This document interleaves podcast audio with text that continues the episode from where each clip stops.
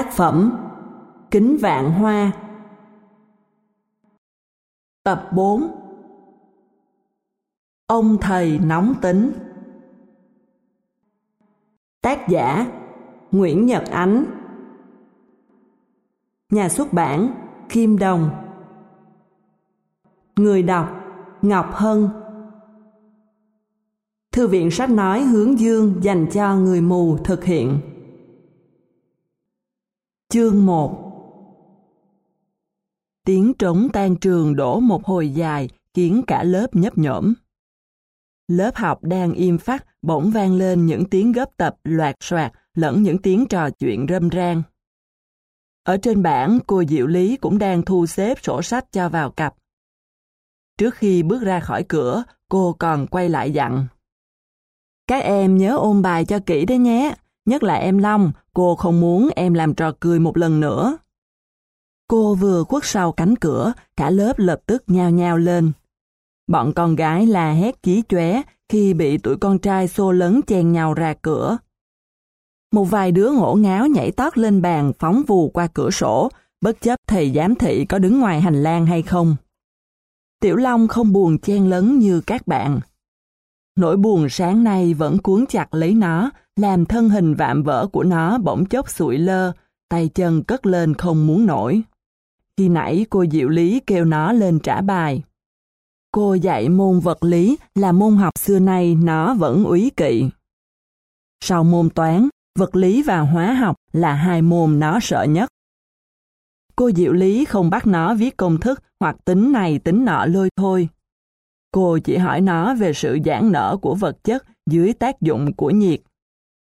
Nói chung, đó là những câu hỏi dễ mà bất cứ một học sinh nào cũng ao ước. Có lẽ biết trình độ nó chẳng giỏi giang gì nên cô không muốn gây khó cho nó. Tất nhiên ấp úng một hồi, Tiểu Long đáp cũng trôi. Nhưng đến khi cô Diệu Lý bảo nó cho một ví dụ về hiện tượng vật chất nở ra khi nóng lên và co lại khi lạnh đi, thì nó tắt tị. Sao, em nghĩ ra chưa? Thấy nó đứng ăn vạ lâu lắc, cô sốt ruột hỏi. Dạ chưa ạ. Tiểu Long mặt mày nhăn nhúm.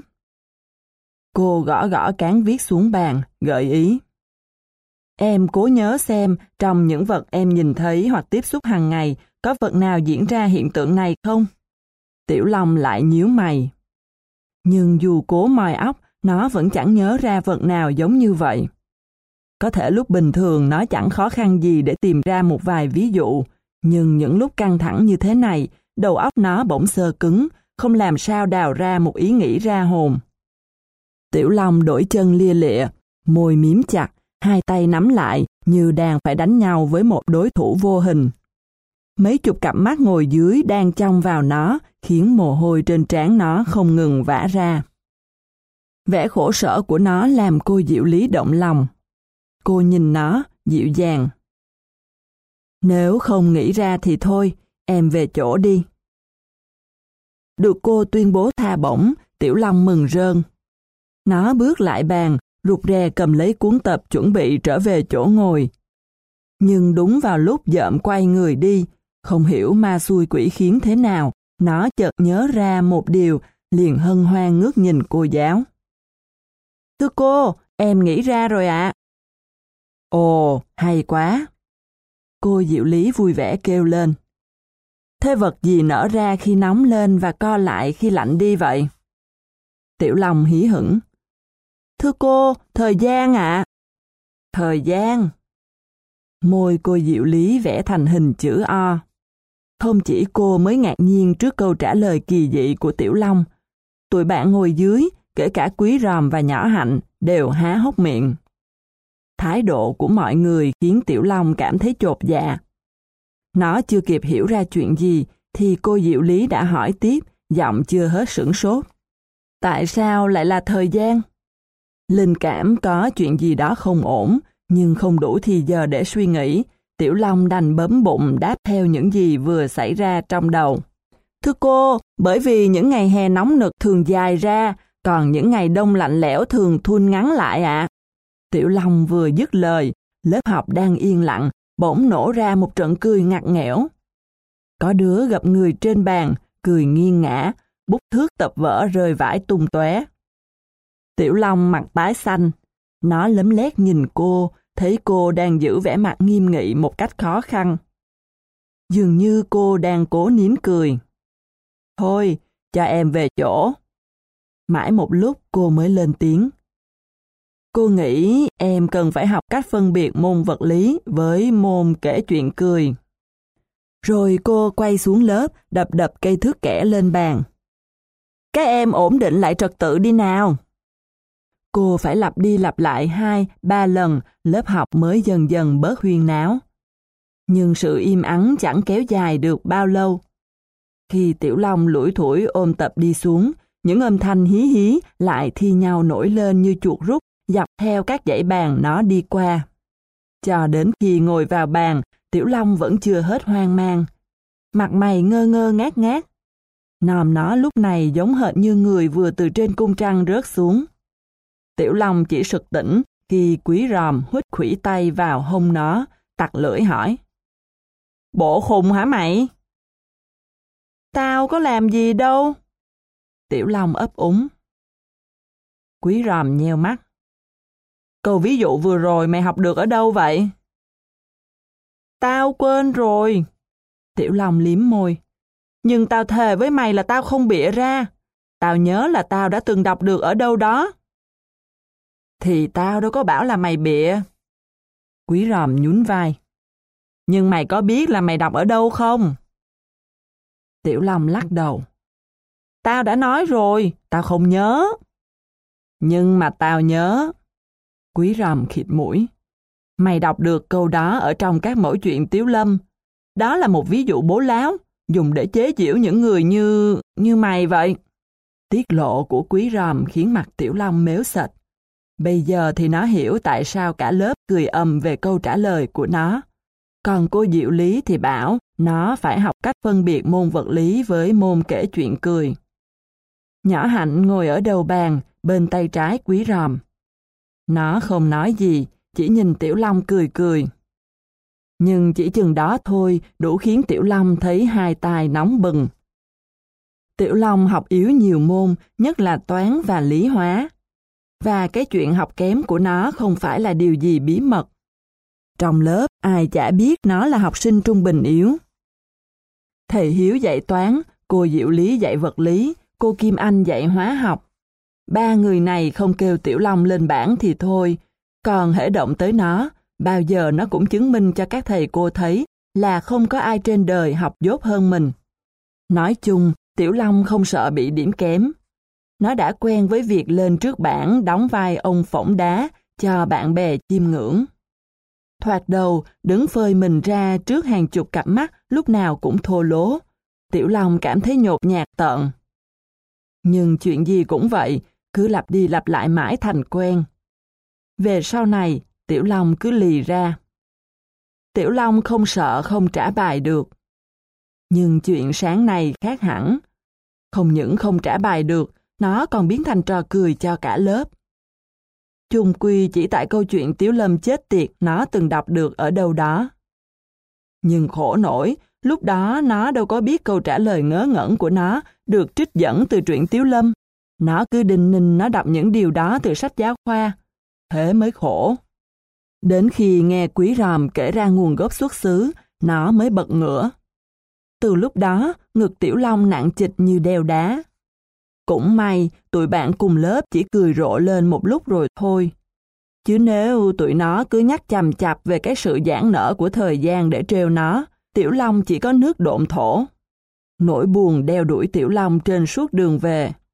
Ngay cả khi nhỏ hạnh rẽ sang đường khác, chỉ còn lại nó với quý ròm lết thết bên nhau, Tiểu Long vẫn một mực làm thinh rảo bước. Bộ mày á khẩu rồi hả? Đi một hồi, không chịu đựng nổi không khí nặng nề, quý ròm hắn giọng gắt. Tiểu Long vẫn không nói gì, môi nó miếm lại. Buồn làm quái gì? Quý ròm nhún vai. Vấn đề là phải cố, mày làm biến bỏ sừ. Tao cố hoài mà chẳng ăn thua. Giọng Tiểu Long đau khổ. Cố cái mốc xì. Quý ròm biểu môi. Thể thấy toán lý hóa là mày bỏ chạy dài. Tiểu Long gần cổ. Tao chạy hồi nào? Tao... Câu nói chưa kịp thoát ra khỏi miệng Tiểu Long bỗng tắt ngang. Mắt nó vừa thoáng thấy thầy Hiếu đang lững thững từ xa đi lại. Thầy vừa đi vừa nhìn ra giữa đường. Không trông thấy tụi nó, nhưng trống ngực Tiểu Long vẫn đập loạn. Quý ròm cũng vừa kịp trông thấy thầy. Nó liền đứng lại đợi. Nhưng ngay khi đã đến gần, thầy vẫn không nhìn thấy các học trò của mình. Dường như thầy đang bận nghĩ ngợi chuyện gì, mắt lơ đảng nhìn đi đâu. Chẳng biết làm sao, quý ròm đành nhích ngang một bước, hắn giọng. Chào thầy ạ. Thầy Hiếu hơi giận mình, thầy ngoảnh lại. À, quý hả? Em đi đâu đây? Dạ, tụi em đi học về ạ. Thầy Hiếu tỏ vẻ ngạc nhiên. Tụi em à? Tụi em là ai? Câu hỏi của thầy khiến quý ròm sửng sốt. Nó không hiểu tại sao hôm nay thái độ của thầy lại kỳ dị như vậy. Tuy vậy, quý ròm vẫn lễ phép thưa. Dạ, tụi em là... hai đứa em, tức là em và... Vừa nói, quý ròm vừa quay sang bên cạnh, định trỏ vào Tiểu Long, nhưng mặt nó bất giác thộn ra. Tiểu Long biến đầu mất. Quý ròm quay thêm một vòng đúng 360 độ, vẫn công cốc. Thằng bạn mới trò chuyện với nó đây dường như đã bốc hơi khỏi mặt đất. Bây giờ thì nó hiểu tại sao thầy Hiếu lại lộ vẻ lạ lùng khi nó dùng chữ tụi em để xưng hô với thầy. Vẻ lúng túng của quý ròm khiến thầy động lòng. Thầy vỗ vai nó, mỉm cười. Có lẽ em cần phải chơi một môn thể thao nào đó cho đầu óc được thư giãn, không nên học hành căng thẳng quá. Nói xong, không để quý ròm kịp phân trần, thầy vội vàng rảo bước. Quý ròm đứng đực giữa trời nhìn theo thầy, bụng tức tiểu long anh ách. Chính tại thằng bạn nhát cái này mà thầy tưởng thần kinh quý ròm bị trục trặc. Thật oan còn hơn oan thị kính. Tiểu long! Quý ròm bắt tay lên miệng hét toán. Không thấy động tĩnh gì, nó càng cáu. Mày chui nhủi ở xó xỉnh nào thế? Có mau bước ra hay không? Quý ròm gọi đến lần thứ hai thì bụi cây thấp đằng trước căn nhà có cổng rào hoa giấy khẽ lay động và mái tóc húi cua của Tiểu Long từ từ nhô lên giữa các cành lá. Quý ròm gầm gừ. Mày làm cái trò gì vậy? Tao trốn. Tiểu Long bước ra, nó vừa đáp vừa rụt cổ. Trốn ai? Quý ròm tròn xoe mắt. Sao lại phải trốn? Thì trốn thầy Hiếu. Tao ngại giáp mặt thầy. Ôi trời! Quý ròm vừa la trời vừa đưa hai tay lên. Ở ngoài đường chứ đâu phải ở trong lớp mà mày sợ. Thầy có bắt mày giải bài tập ngay tại đây đâu. Tiểu Long đưa tay quệt mũi. Ai chẳng biết vậy, nhưng tao vẫn cứ thấy sợ sợ thế nào. Tốt nhất là chuồn quách vào bụi. Cái lối lập luận của Tiểu Long khiến quý ròm chỉ biết lắc đầu. Nó tặc lưỡi. Thế trước nay mày đã đánh bài chuồng như thế này bao nhiêu lần rồi?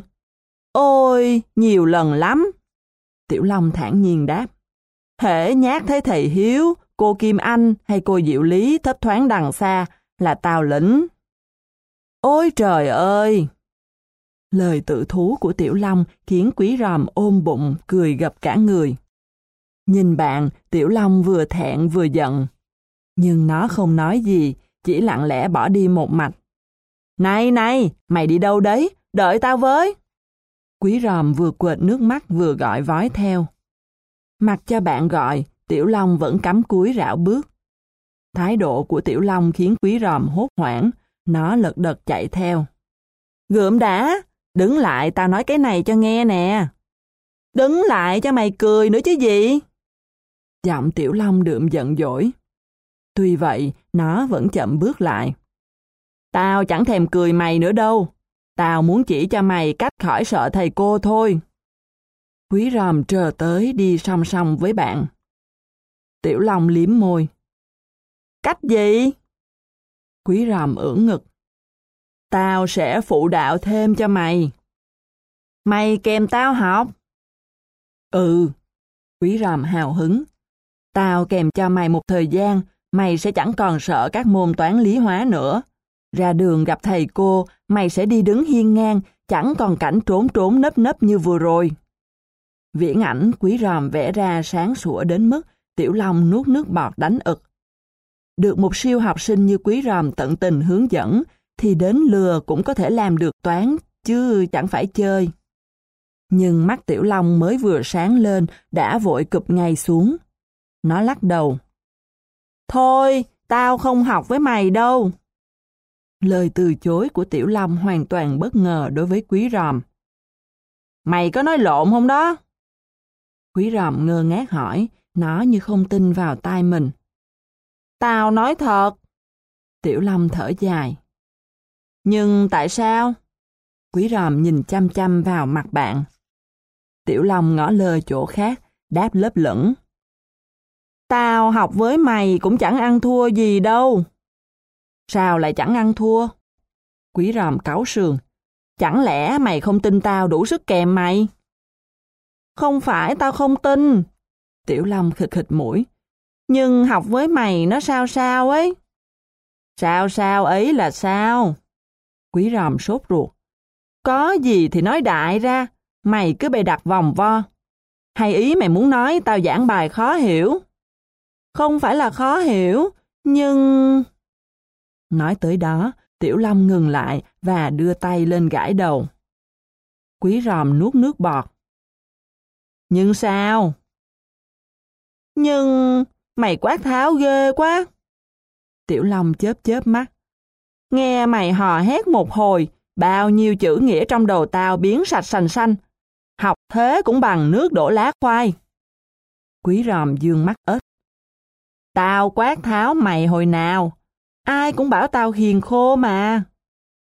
Tiểu lòng nhếch mép. Chỉ những ai chưa được mày kèm mới bảo mày hiền thôi. Thôi, được rồi. Quý ròm tuét miệng cười. Nếu vậy thì tao sẽ không quát tháo nữa. Kèm cho mày học, tao chỉ việc ngậm miệng suốt buổi là xong. Tiểu Long hừ mũi. Nếu mày ngậm miệng suốt buổi thì tao chả cần học với mày làm gì. Tao học với tảng đá cũng được. Quý ròm liền bá vai bạn. Thôi mà, võ sĩ gì mới đùa tí tẹo đã giận. Rồi nó chìa ngón trỏ ra. Ngoéo tay nào. Tiểu Long ngơ ngác. Ngoéo tay chuyện gì? Chuyện học chung chứ chuyện gì? Quý ròm lấy giọng nghiêm trang. Đúng 3 giờ chiều mốt, Mày ghé nhà tao, bút thước tập vở đầy đủ, không được trễ một giây, rõ chưa? Tiểu Long mỉm cười. Rõ. Và nó chìa tay ra móc ngoéo với quý ròm, bụng vẫn phập phồng không biết có nên tin những lời hứa hẹn của ông thầy còm nhõm còm nhom này hay không. Chương 2 Quý ròm vừa đi vừa huyết sáo miệng. Sau khi chia tay với Tiểu Long ở ngã ba cây điệp, Quý Ròm ra về với một tâm trạng thơ thới, hân hoan. Như vậy là rốt cuộc Tiểu Long đã chịu tới học chung với nó. Đã lâu, Quý Ròm vẫn thường dây dứt về tình hình học tập của bạn mình.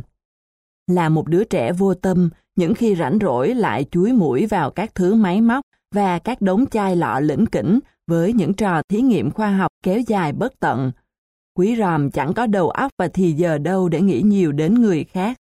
Với Tiểu Long cũng vậy, chẳng phải lúc nào quý ròm cũng nhớ tới nỗi khổ tâm của bạn mình. Nhưng những khi tới lớp, thấy Tiểu Long bị kêu lên bảng và đứng ngọ nguậy hàng buổi trước mặt thầy cô để cuối cùng ấp úng buông ra một câu trả lời hú họa và dĩ nhiên sai bét. Quý ròm lại cảm thấy vô cùng áy náy. Nhìn cái cảnh Tiểu Long lủi thủi ôm tập trở về chỗ ngồi sau khi sơi một con zero to tướng, bất giác quý ròm tưởng như mình có lỗi với bạn. Những lúc đó quý ròm không sao chịu đựng nổi ý nghĩ mình là một học sinh xuất sắc, được nhà trường cử đi giữ hết cuộc thi này đến cuộc thi nọ, trong khi thằng bạn thân nhất của mình cứ mãi lẹt đẹt sau lưng thiên hạ. Mỗi lần bị thầy cô hỏi bài chỉ biết dở mỗi một chiêu im lặng là vàng, ra vẻ ta đây là võ sĩ gan lì, hỏi mấy cũng không khai. Nhưng khổ nổi, Tiểu Long không phải là đứa ham học. Nó chỉ hợp mỗi môn thể dục của thầy đoàn, còn ngoài ra nó chạy mặt tất. Thỉnh thoảng có bài tập kiểm tra cho về nhà, Sắp đến ngày nộp mà hí hoáy mãi không xong, nó mới dẫn xác đến nhà quý ròm nhờ cứu bồ. Còn ngày thường, đổ mà kêu nó học được. Chả rõ Tiểu Long nghe được ở đâu mà lý lẽ nó đưa ra để biện minh cho việc học kém rất ư là triết học. Nó bảo quý ròm, Đầu óc tao đơn giản, không hợp với những môn học rắc rối, phức tạp. Vì vậy có cố đến mấy cũng bằng thừa. Triết lý của Tiểu Long khiến quý ròm tức anh ách. Nói như mày, chẳng lẽ có những người mới sinh ra đã ngu sẵn hay sao? Quý ròm định dùng đòn kích tướng để đánh vào lòng tự ái của Tiểu Long. Nào ngờ thằng này tỉnh bơ. Thì vậy chứ sao? Mặt quý ròm méo sệt. Như vậy, mày tự nhận mày là thằng ngu. Tiểu Long gãi tai. Tao chỉ dốt môn toán và môn lý hóa thôi. Còn những môn khác, như môn võ thuật chẳng hạn, tao đâu có thua ai. Khi nhắc đến hai chữ võ thuật, mặt mày Tiểu Long rạng lên, rất đổi tự hào. Còn quý ròm lập tức im bặt. Nó buồn rầu nhìn xuống đôi cánh tay gầy khẳng gầy kheo của mình, biết rằng nếu tiếp tục đi sâu vào đề tài này, ắt nó sẽ nhanh chóng rơi vào thế hạ phong. Bà nó chả bảo, cháu phải bắt chước thằng Tiểu Long tập thể dục cho khỏe khoắn. Là gì? Chính vì những ngoắt ngoéo bên trong đó mà chưa bao giờ quý ròm thuyết phục được Tiểu Long ngồi vào bàn để nó phụ đạo. Cứ mỗi lần nó mở miệng định rủ rê, Tiểu Long láo lĩnh lái câu chuyện sang đề tài võ thuật là nó xui xị. Sau những lần vận động bất thành như vậy, quý ròm chẳng biết làm sao hơn là lào bào tức tối. Mặt tác nó, nói chuyện với nó thà nói với cái đầu gối còn hơn. Thực ra Tiểu Long không phải là đứa biến học như quý ròm tưởng.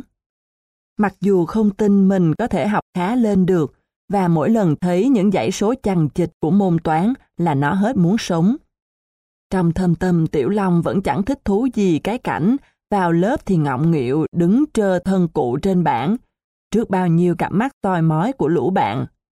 Ra phố thì lúc nào cũng nơm nớp chờ lẫn mặt thầy cô, hệt như một tên tội phạm né công an. Mồm luôn luôn biện hộ cho cái sự học bết bát của mình.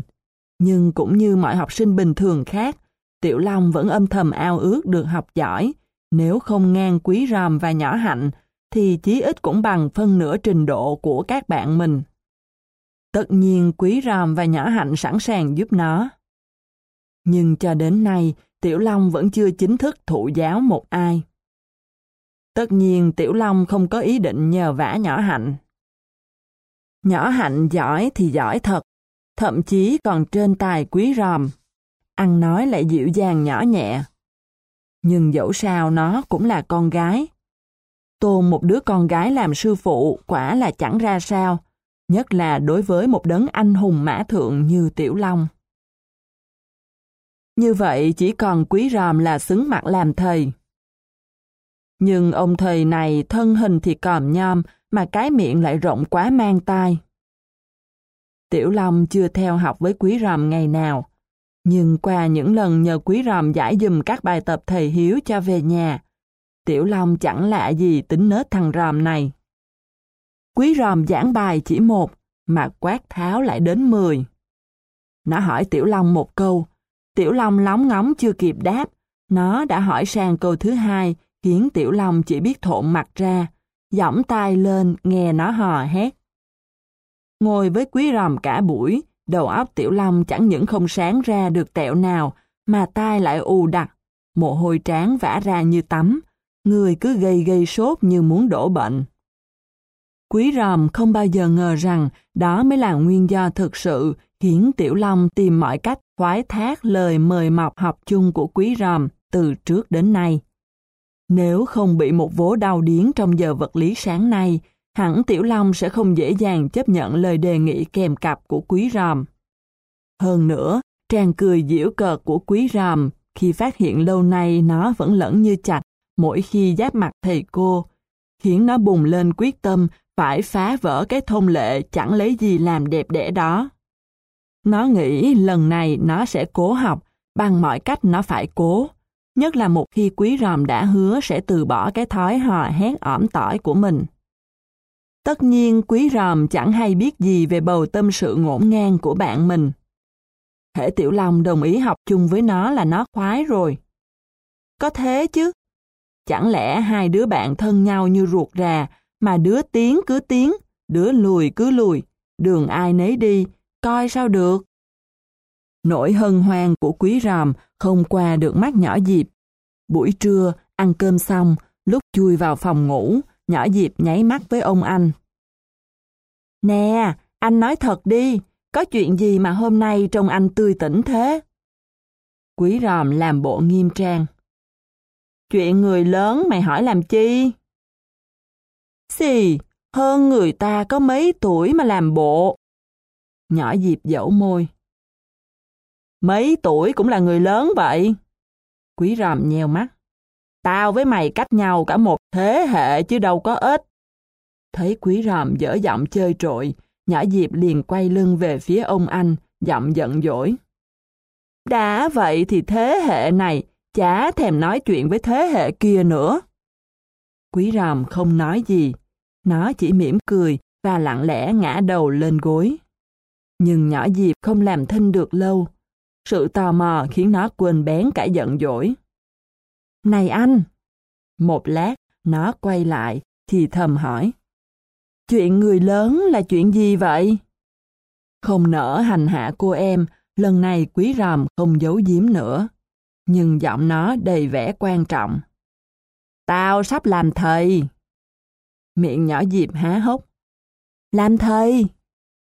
Ừ. Anh đi dạy học hả? Ừ.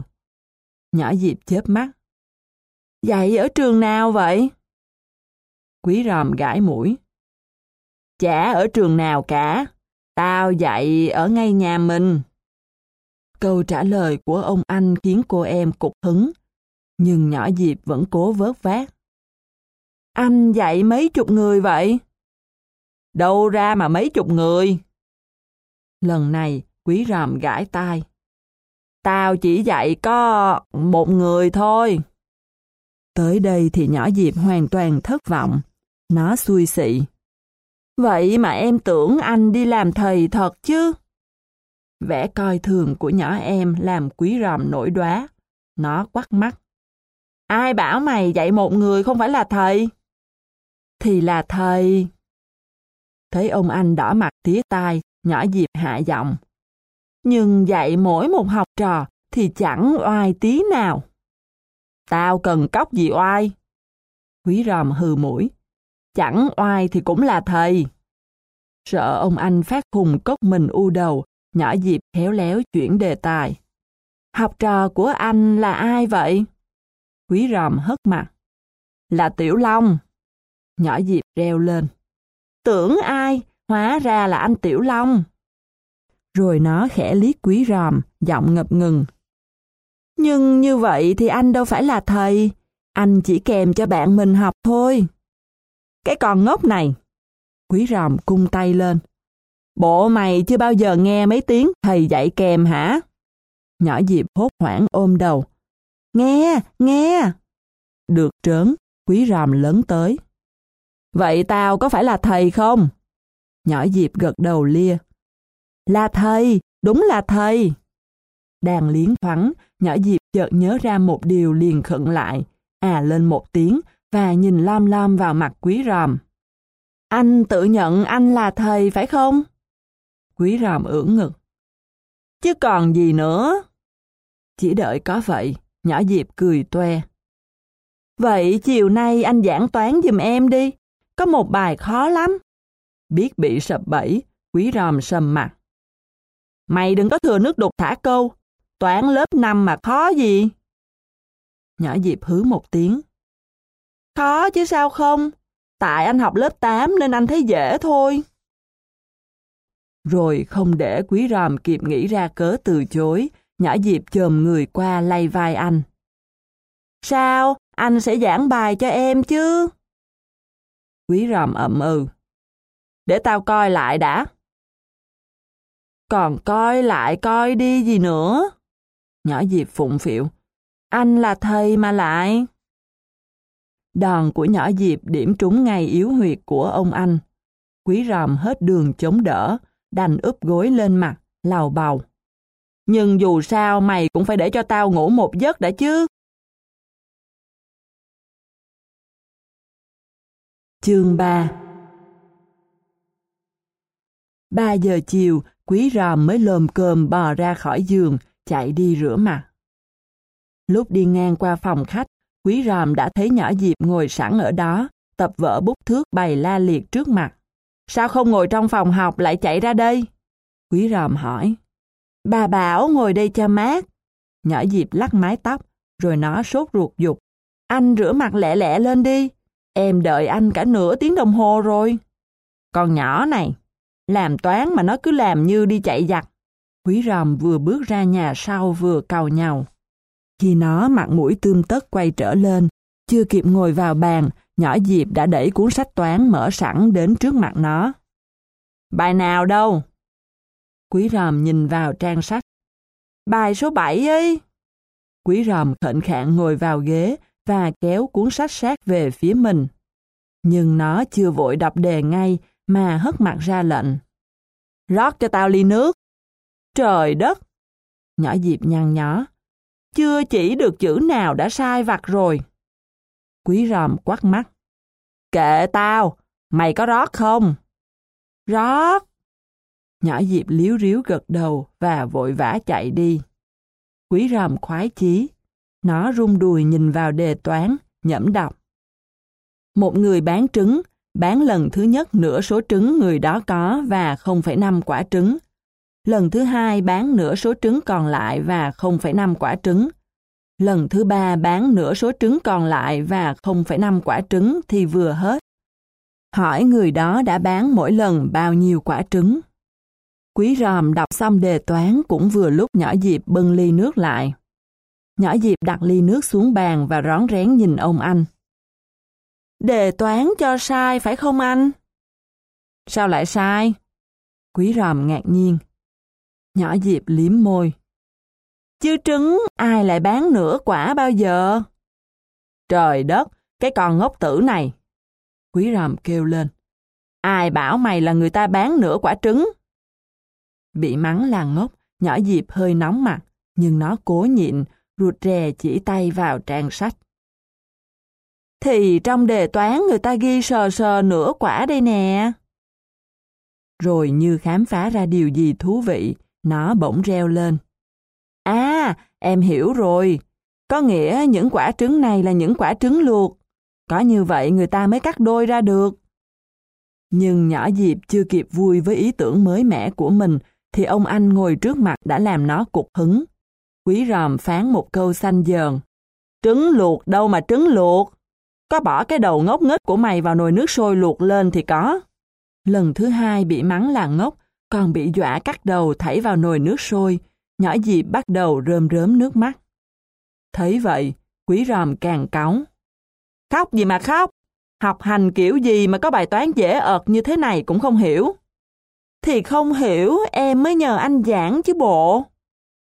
Nhỏ dịp đáp bằng giọng sụt xịt. Quý ròm lấm lét ngoái nhìn về phía cửa thông với nhà sau xem bà có nghe thấy những âm thanh báo động phát ra từ chiếc mũi lợi hại của nhỏ Diệp hay không, rồi ngoảnh lại hạ giọng bảo em. Thôi đừng có mít ướt nữa, nín đi nghe tao giảng nè. Thấy ông anh có vẻ muốn cầu hòa, nhỏ Diệp mỉm cười quệt nước mắt và ngoan ngoãn khoanh tay đặt lên bàn. Quý ròm hắn giọng.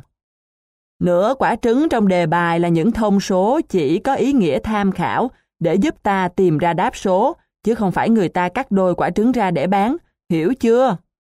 Đối với nhỏ Diệp, lời giải thích của quý ròm mù mờ như khói bếp.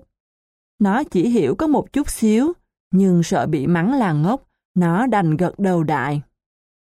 Hiểu rồi. Quý ròm khoái chí. Thấy chưa, nếu mày chịu khó lắng nghe thì đâu đến nỗi nào. Tao giảng dễ hiểu quá trời mà lại... Rồi nó nghiêm giọng tiếp. Để giải bài toán này, phải áp dụng phương pháp tính ngược từ dưới tính lên. Bây giờ mày nghe tao hỏi nè, lần thứ ba người ta bán bao nhiêu quả trứng? Nhỏ Diệp giật thoát Làm sao em biết được? Sao lại không biết? Cái con ngờ... Đang định mắng là cái con ngốc tử, nhưng đến phút chót, quý ròm tớp lại kịp. Nó ngờ ngờ vài ba tiếng, rồi nhanh chóng nói trớ đi. Mày đọc kỹ lại đề toán lần nữa xem nào. Nhỏ dịp thò tay kéo cuốn sách về phía mình, nhíu mày đọc lại đề toán. Nhưng sau khi đọc tới đọc lui hai ba lượt, nó vẫn chẳng tài nào lần ra được đầu mối của bài toán nằm ở đâu. Thấy nhỏ em trầm ngâm lâu lắc, quý ròm nóng ruột. Sao, mày đọc kỹ chưa? Kỹ rồi. Quý ròm gật gù. Tốt, vậy số quả trứng bán ra lần thứ ba là bao nhiêu? Nhỏ Diệp nuốt nước bọt. Em không biết. Trời đất, chứ từ nãy đến giờ mày làm gì? Thì em đọc đề toán. Nhỏ Diệp ấp úng. Anh chả bảo em đọc lại đề toán là gì? Quý ròm nghiến răng ken két. Tao bảo mày đọc lại đề toán là để tìm cách giải, chứ đọc như đọc tiểu thuyết thì đọc làm gì? Nhỏ Diệp bối rối đưa tay vuốt tóc. Thì em cũng cố tìm cách giải, nhưng tìm không ra. Suýt chút nữa quý ròm đã thốt ra hai tiếng ngốc tử, nhưng lần này nó đã kịp cảnh giác, chỉ lúc lắc đầu và buông một tiếng thở dài. Thôi được rồi, bây giờ mày đọc to đề toán lên đi. Nhỏ Diệp đọc to đề toán. Đợi nhỏ Diệp đọc xong, quý ròm nheo nheo mắt. Lần thứ ba người ta bán nửa số trứng còn lại và 0,5 quả trứng thì vừa hết phải không? Phải. Quý ròm khịt mũi. Thế nửa số trứng còn lại mà người ta vừa bán là bao nhiêu quả? Nhỏ dịp rụt rè đáp. Đề bài đâu có nói rõ số trứng này là bao nhiêu. Trời ơi là trời! Quý ròm ngã người vào lưng ghế, chán nản kêu lên. Nếu trong đề bài người ta cho biết tuốt tuồn tuột hết thì còn gì là toán. Chính vì có những điều chưa biết, mình mới phải suy luận để tìm cho ra. Thật ngán cho mày hết sức vậy đó. Đang la trời la đất, chợt thấy nhỏ dịp mặt mày nhăn nhúm, vẻ khổ sở. Quý ròm thấy tội tội, liền ngồi thẳng dậy, chép miệng nói. Nghe đây nè, số trứng bán lần thứ ba là bao nhiêu, mình biết chưa? Chưa.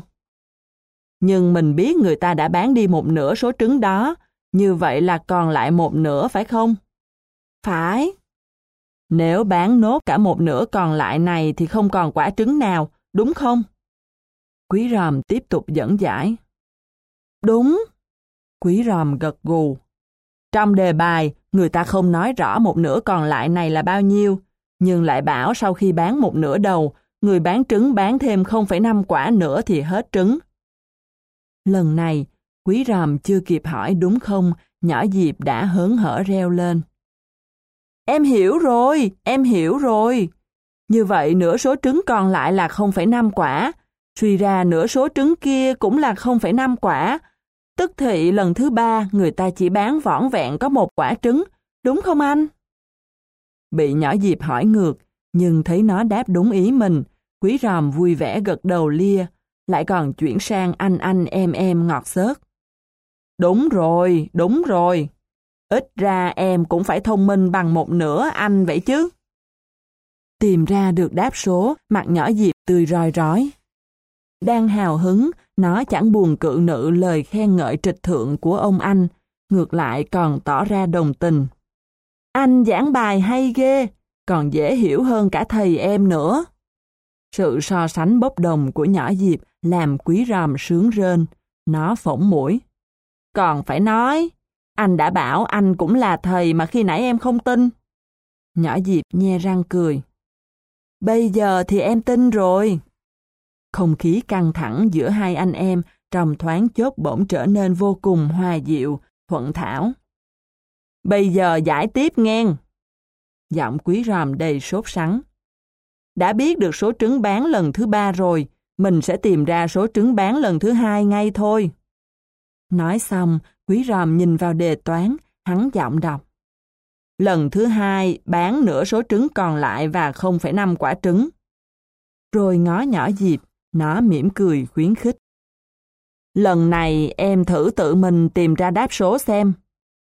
Nghe quý ròm xưng hô với mình một cách triều mến, chuyện hiếm có xưa nay, lại còn động viên bằng một giọng dịu dàng đầm ấm, nhỏ Diệp cảm thấy vô cùng phấn chấn.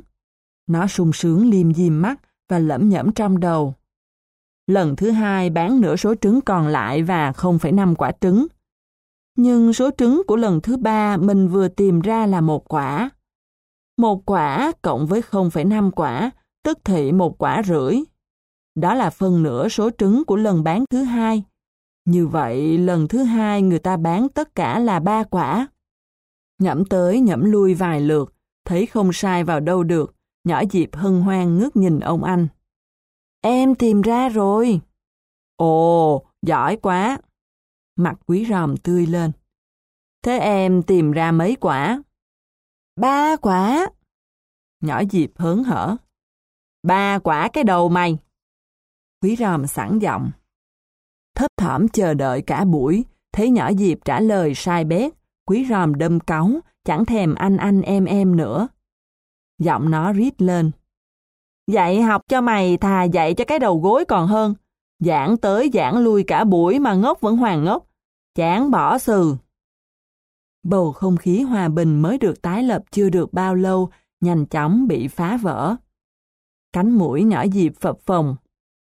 Em vẫn tính theo phương pháp của anh mà. Phương pháp của tao chỉ có hai quả thôi. Quý ròm càng nóng tiết. Chỉ có đứa tham ăn như mày mới tính thành ba quả. Tới nước này thì nhỏ Diệp không còn kềm chế được nữa. Nó thò tay giật phát cuốn sách toán trên bàn, cuộn lại, cầm trong tay. Mày làm trò gì thế? Quý ròm kêu lên. Nhỏ Diệp đưa tay quệt nước mắt. Em nhờ anh giảng bài chứ đâu có nhờ anh mắng mỏ em. Rồi như động mối thương tâm, nó ôm mặt khóc hu hu. Phản ứng quyết liệt và bất ngờ của nhỏ em khiến quý ròm cảm thấy uy tín bị thương tổn. Bất chấp nỗi sợ hãi bị bà nghe thấy, nó nhe răng gầm gừ. Cái con ngốc tử này, học dốt thì phải bị mắng chứ. Tao làm thầy giáo chẳng lẽ tao không được mắng học trò? Giọng nhỏ Diệp tức tưởi Mắng như anh thì chẳng có ma nào thèm học. Quý ròm hừ mũi. Chỉ có đứa mít ướt như mày mới không chịu học thôi. Còn Tiểu Long ngày mốt sẽ tới đây bắt đầu học với tao. Nhỏ Diệp xí một tiếng dài. Anh Tiểu Long học với anh giỏi lắm hai bữa là cùng. Tới bữa thứ ba ảnh sẽ cuốn gói chạy dài cho xem. Để rồi xem. Quý ròm nhún vai, giọng khinh khỉnh. Tiểu Long là đứa ham học, đâu có biến nhát, đần độn như mày. Nhỏ Diệp dãy nảy. Anh không được mắng em nữa à ngang. Tao cứ mắng. Quý ròm sừng sộ. Mày là em tao chứ bộ là chị tao sao? Nhỏ Diệp gân cổ. Em cũng không được mắng. Tao cứ mắng xem mày làm gì. Vậy anh mắng đi. Nhỏ Diệp tức tối thách. Khi nãy nó đã nín khóc, bây giờ giọng đã bắt đầu nhòe nước mắt. Không đợi dục lần thứ hai, quý ròm ngoát miệng làm một tràng. Đồ ngốc tử, đồ mít ướt, đồ lười chảy thây. Cũng lạ, quý ròm vốn rất thương em, nhưng chẳng hiểu sao cứ mỗi lần chỉ cho nhỏ Diệp học, chừng một lát thế nào cũng có chuyện gây gỗ. Bữa nay sự ương bướng của nhỏ Diệp càng làm nó thêm lộn ruột. Nhất là con nhỏ này dám trù ẻo cái chuyện học chung sắp tới giữa nó và Tiểu Long. Mà đối với quý ròm, những lần sinh sự như vậy bao giờ cũng kết thúc một cách tồi tệ, chứ đâu có vinh quang đẹp đẽ gì. Bao giờ nó cũng bị mắng té tát. Khi thì ba mẹ, khi thì bà, lúc thì anh Vũ. Nói chung trong những cuộc chiến đẫm nước mắt và đầy tiếng quát tháo lẫn tiếng sụt xịt như vậy, mọi người luôn luôn đứng về phía nhỏ Diệp để chống lại nó. Lần này cũng vậy, quý ròm vừa ngứa miệng tuôn ra một lô một lốc những lời tệ hại. Nhỏ Diệp chưa kịp bù lu bù loa, thì bà đã đột ngột xuất hiện chỗ ngách cửa sau, tay vùng vẫy chiếc muỗng canh. Bà hơ hơ chiếc muỗng về phía quý ròm. Này, này, cháu nói nhăn nói cuội gì thế? Bà nghe hết cả rồi đấy nhé. Quý ròm giật bắn người. Dạ, cháu có nói gì đâu ạ. À? Vừa trả lời, nó vừa xè xè đứng lên khỏi ghế. Cháu còn chối nữa phải không? Bà từ từ tiến lại. Bà mà mét lại ba cháu, thì cháu chỉ có nhừ đòn. Dạy cho em học, chứ đâu phải tra tấn kẻ cướp, mà cháu nạt nộ om sòm thế. Thoạt đầu, quý ròm định nhận lỗi hoặc nín nhịn quách cho xong. Nhưng khi liếc qua nhỏ dịp thấy cô em gái mặt cứ vênh lên như một tên được bạc, nó bỗng cáu tiếc buộc miệng. Bà không biết đấy thôi, chứ nhỏ dịp nhà mình nó cứng đầu không thua gì kẻ cướp đâu ạ. Cháu còn ăn nói như vậy nữa hả? Bà vừa gắt vừa dơ chiếc muỗng canh lên. Nhưng quý ròm đã đề phòng từ trước. Lạng người đi một cái, nó đã bắn vèo ra cửa và cứ thế cắm đầu cắm cổ chạy một mạch, mặc cho tiếng bà ong óng gọi theo. Giờ này cháu còn chạy đi đâu thế? Có mau về tắm rửa chuẩn bị ăn cơm hay không? Chương 4 Câu nói của nhỏ Diệp cứ theo ám ảnh quý ròm suốt. Nhỏ Diệp bảo, anh Tiểu Long học với anh giỏi lắm hai bữa là cùng. Lúc giận, quý ròm cho là nhỏ Diệp cố tình nói xui. Nhưng khi bình tĩnh lại, nó cảm thấy nhận xét u ám của em mình không phải là không có cơ sở. Chính Tiểu Long cũng từng nhăn nhó. Học với mày chẳng ăn thua gì, mày quát tháo ghê quá. Như vậy, quả nó mắc phải cái tật ưa la lối thật. Nếu nó không bỏ được cái tật tai hại đó, không khéo mọi chuyện hỏng bét chứ chẳng đùa. Càng nghĩ ngợi, quý ròm càng cảm thấy lo lắng. Nó đã lỡ tuyên bố hách xì sằng với nhỏ Diệp rồi. Nếu chẳng may Tiểu Long bỏ học sau đúng hai bữa, nó sẽ chẳng mặt mũi nào ra oai với đứa em gái tiên tri của mình nữa. Quý ròm rất lấy làm lạ về mình. Trước nay nó cứ nghĩ nó là một đứa hiền lành tử tế. Ở lớp các thầy cô cũng bảo vậy. Nhưng Tiểu Long và nhỏ Diệp lại cứ nhất định bảo nó là hung thần. ức thật. Hay chính mình là hung thần mà mình không biết. Quý ròm nhíu mày tư lự. Từ trước đến giờ, Quý ròm đã từng giải hàng ngàn câu đố hóc búa trên khắp các mặt báo. Nhưng hôm nay, lần đầu tiên nó trầm ngâm đi tìm lời giải cho bài toán về chính mình. loài hoài nghĩ tới nghĩ lui một hồi, quý ròm dần dần yên tâm trở lại. Nó phát hiện ra dù sao nó vẫn là một đứa hiền lành tử tế, đúng như nó đinh ninh xưa nay. Chỉ khi nào kèm cho ai đó học thì nó mới đâm ra cáu gắt, quạo cọ. Và sở dĩ như vậy chính là do tính nôn nóng mà ra. Giảng bài cho người khác, nó cứ muốn người ta hiểu ngay tắp lự những điều nó vừa nói. Bởi vì vừa nói xong câu 1, nó đã chực chờ nói tiếp câu 2 đang nằm phục sẵn nơi cửa miệng. Và đằng sau câu 2 là câu 3, câu 4, câu 5 đang nằm xếp lớp, nhong nhóng đòi tuôn ra. Vì vậy, giảng giải xong mà người nghe không hiểu hoặc hiểu chậm là nó cảm thấy bức rất khó chịu hệt như có ai đang trói tay trói chân nó lại.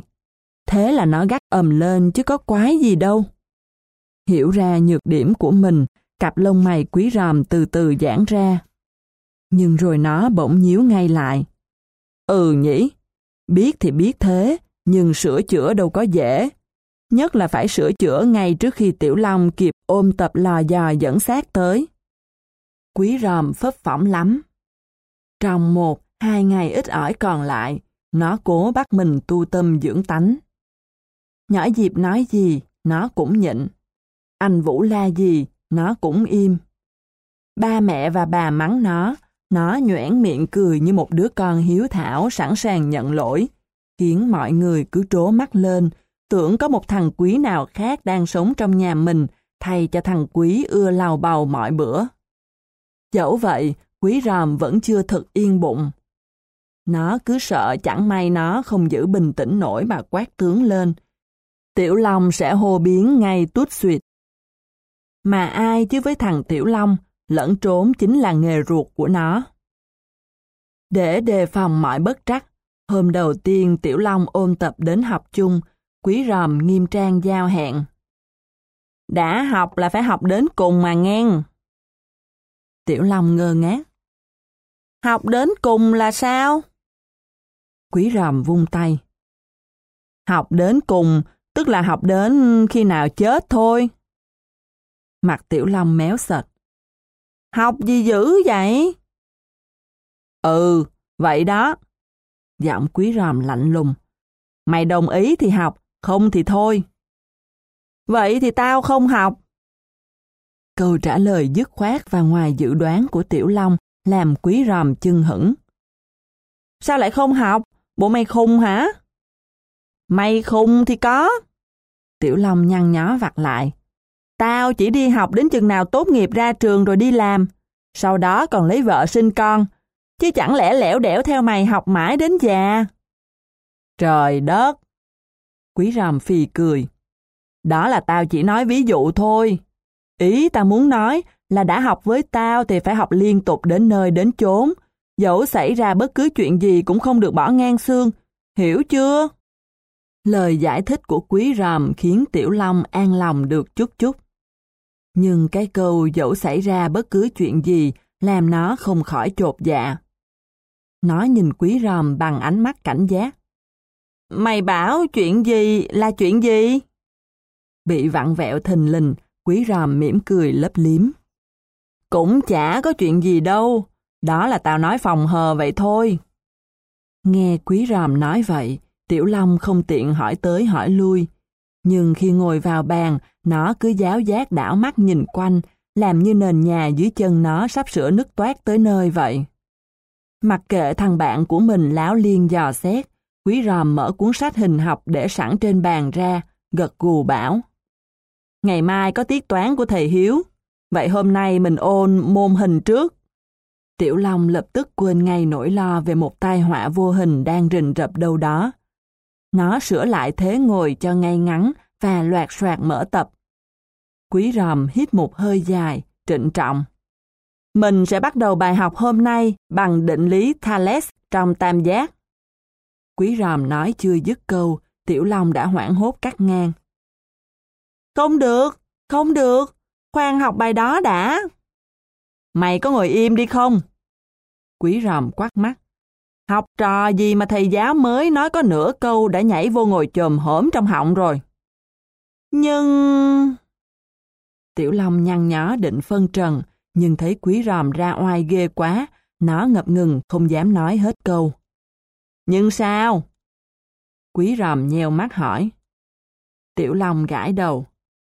Nhưng trước khi học về định lý Thales, mày ôn dùm tao mấy bài về tứ giác và đa giác đã. Yêu cầu của Tiểu Long làm quý ròm không khỏi ngạc nhiên. Mấy bài này học từ hồi đầu năm kia mà. Tiểu Long thu nắm tay quệt mũi. Thì tao có bảo là học từ cuối năm đâu. Nhưng mà tao chả hiếu gì cả. Thầy hiếu giảng, tao cứ ù ù cạc cạc. Thú nhận của Tiểu Long làm quý ròm sững sờ. Mặc dù biết Tiểu Long học rất kém môn toán, nhưng nó không tưởng nổi thằng bạn to xác của mình lại mất căn bản đến như vậy. Mày nói thật đấy hả? Quý ròm sửng sốt hỏi lại. Thằng này lạ. Tiểu Long chớp mắt. Chứ tao nói dối mày làm gì? Thôi được. Quý ròm tặc lưỡi. Thế hình thang và hình bình hành khác nhau như thế nào, mày có phân biệt được không? Cái này thì tao biết. Mắt Tiểu Long sáng lên, rồi không đợi quý ròm dục, nó hí hửng đáp ngay. Hình bình hành lúc nào cũng nghiêng nghiêng một bên như người vẹo cột sống, còn hình thang thì nằm chẹp bẹp, đầu nhỏ đít to. Ôi trời ơi! Tiểu Long nói chưa dứt câu, quý ròm đã ôm mặt trù tréo. Đây là môn toán chứ có phải môn tập làm văn tả người đâu mà vẹo cột sống với lại đầu to đít teo. Tiểu Long đỏ mặt. Thì mày bảo tao phân biệt sự khác nhau mà lại. Quý ròm hừ giọng. Chỉ trong những tiết mục tấu hài, người ta mới phân biệt như mày thôi. Gặp thầy Hiếu, mày trả lời như vậy chỉ có nước ăn trứng ngỗng. Bị quý ròm chê tối mày tối mặt, Tiểu Long ngồi ngẩn người ra. Nó chẳng dám mở miệng bào chữa nữa, chỉ im lặng thè lưỡi, liếm cặp môi khô rang. Xem đây nè! Quý ròm vừa vẽ hình trên giấy vừa nói. Hình thang là gì? Đó là một tứ giác có hai cạnh song song. Mày có thấy nó song song không? Bị hỏi thình lình, Tiểu Long hơi khựng một chút rồi lật đật đáp. Thấy, thấy. Quý ròm cục gặt đầu. Còn hình bình hành thì có tới hai cặp cạnh song song với nhau lận. Dòm vô đây đi, mày có thấy các cạnh của nó song song với nhau không? Một lần nữa, Tiểu Long lại lắp bắp. Thấy, thấy. Vậy bây giờ mày phân biệt được sự khác nhau giữa hai hình này chưa? Chưa. Trời ơi là trời! Sự chậm tiêu của Tiểu Long khiến Quý Ròm nổi điên. Vậy chứ trên cổ mày là cái gì vậy? Không hiểu tại sao ông thầy lại hỏi một câu lạc đề như vậy, nhưng Tiểu Long vẫn thật thà đưa tay lên mò mẫm nơi cổ. Đây là sợi dây chuyền. Mẹ tao bảo đeo dây chuyền bằng bạc sẽ không bị trúng gió. Quý ròm đỏ mặt tía tai. Ai hỏi sợi dây chuyền của mày làm gì? Tao hỏi là hỏi cái đầu mày kìa. Tiểu Long ngơ ngác. Cái đầu tao sao? Quý ròm nheo mắt. Nó làm bằng chất gì mà sao tao giảng hoài nó vẫn không hiểu? Mãi tới lúc này, Tiểu Long mới biết nãy giờ quý ròm đang ra sức giễu cợt mình. Nó đâm cáu. Thì nó cũng làm cùng một chất như cái đầu mày thôi. Đòn phản kích bất thần của Tiểu Long khiến quý ròm giật nảy trên ghế. Á à, à, mày dám ăn nói với thầy giáo bằng cái giọng như thế hả? Tiểu Long sụ mặt. Ai bảo mày nói trước? Thấy tên học trò dám cả gan đớp chát lại mình từng câu một, quý ròm càng bầm gan. Nó nghiến răng trèo trẹo. Nhưng tao khác, tao... Đang gân cổ, chợt thoáng thấy nhỏ Diệp thấp thoáng ở cửa phòng. Cái đầu đang bốc hỏa của quý ròm bỗng nhiên nguội ngắt, hệt như bị xe chữa lửa xịt nguyên một vòi nước lạnh. Giọng nó lập tức mềm hẳn đi. Tao... Tao đâu có định nói nặng nói nhẹ gì mày. Thực ra tao chỉ muốn mày học khá lên thôi. Tự nhiên thấy quý ròm đổi tông ngọt xớt, tiểu long chưng hững. Nó ngợn mặt ra một hồi rồi đưa tay quệt mũi, ngượng ngập nói. Thì tao cũng đâu có nói gì mày. Thôi, bỏ qua đi. Quý ròm tỏ ra rộng lượng. Bây giờ mày nghe tao giảng lại nè. Hai đứa lại châu đầu vô tờ giấy. Lần này quý ròm cố ghim cơn nóng nảy. Nó giảng từ tốn, chậm rãi. Và sau mỗi câu, nó đều dừng lại để cái đầu óc rù rờ của bạn mình đủ thì giờ nghiên cứu, tiếp thu. Chính nhờ vậy mà Tiểu Long dần dần nắm được bài học. Thực ra Tiểu Long đâu phải là đứa kém cỏi, nhưng nó chỉ lanh lẹ về chân tay, còn phản xạ đầu óc thì tương đối chậm chạp. Chậm chạp chứ không phải đần độn. Nghĩa là đối với nó, tiếp thu cái gì cũng phải nhẫn nha từng chút một. Nói từ từ thì nó hiểu, còn nói ào ào, nó nghe không kịp thì mọi sự đều hóa thành công cốc. Quát tháo, nó càng quýnh, càng quên tuốt tuồn tuột. Vì vậy, từ lúc quý ròm nhẫn nại giảng tới giảng lui, không còn luôn miệng dục giả, Tiểu Long cảm thấy đầu óc mình sáng ra dần. Nhưng quý ròm không phải là đứa có thể đóng vai tử tế được lâu. Nó làm ra vẻ dịu dàng, nhẫn nại được một hồi, đã bắt đầu cảm thấy ngứa ngáy. Nhất là khi giảng về các định lý đảo, thấy Tiểu Long trả lời quờ quạng, nó cứ cựa quậy liên tục như bị ai trói chặt vào lưng ghế. Một tứ giác có hai đường chéo cắt nhau tại trung điểm của mỗi đường, thì đó là hình gì? Học liên tục một lèo mấy tiếng đồng hồ, lại phải thường trực căng óc ra tiếp thu để khỏi bị quý ròm sỉ vả. Tiểu Long đã thấy mờ mắt. Trong khi đó, ông thầy sau một hồi ăn nói khoan thai nhẹ nhàng, đã dần dần lộ vẻ sốt ruột, cứ hỏi ngược, hỏi xuôi, hỏi lui, hỏi tới, khiến nó càng cuốn. Tứ giác có hai đường chéo cắt nhau tại trung điểm hả? Tiểu Long gãi đầu, ấp úng hỏi lại. Ừ. Quý ròm nhìn chằm chằm vào mặt Tiểu Long. Đó là hình gì? Tiểu Long liếm môi. Hình gì hả? Đó là... hình than cân. Quý ròm đổ quạo. Hình than cân cái đầu mày. Vừa buộc miệng, quý ròm chợt giật mình quay đầu nhìn quanh. Không thấy bóng dáng nhỏ Diệp đâu, nó yên tâm quay lại gằn giọng. Đó là hình bình hành chứ hình than cân cái mốc xì gì. Rồi không để Tiểu Long kịp phản ứng, nó hùng hổ hỏi tiếp. Còn tứ giác có một cặp cạnh đối song song và bằng nhau thì đó là hình gì? Nhìn bộ mặt đỏ gay như tôm luộc của ông thầy, Tiểu Long hoảng vía. Không kịp nghĩ ngợi, nó bối rối đáp bừa. Hình... hình... hình than cân. Nó chắc mẩm vừa rồi là hình bình hành, thì bây giờ nhất định là hình than. Nào ngờ, quý ròm quát tướng. Than cân cái khỉ khô, cho ma quỷ bắt cái hình than cân của mày đi.